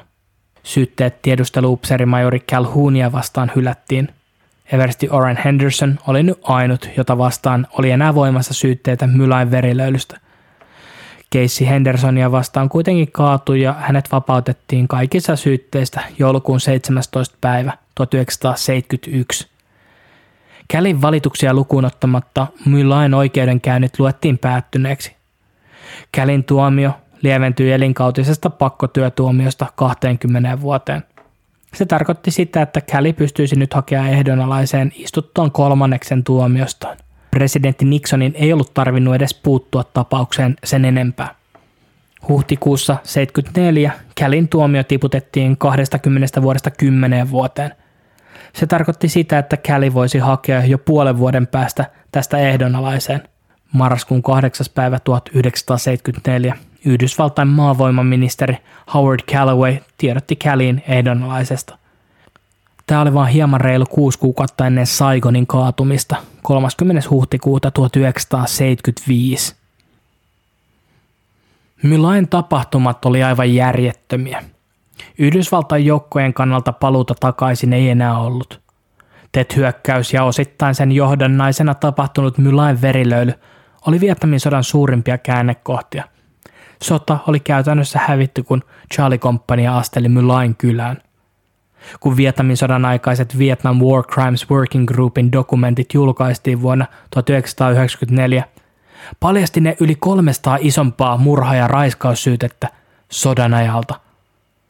Suurin osa tutkijoista on yhteisymmärryksessä siitä, että Pinkvillen operaatiossa kuoli 504 siviiliä, 231 miestä, 273 naista. 17 naisista oli raskaana. Yli puolet tapetuista, 248, oli alle 20-vuotiaita. 49 teinejä, 160 uhria iältään 4-12 vuotta ja 50 uhria, jotka oli kolme vuotta tai nuorempia.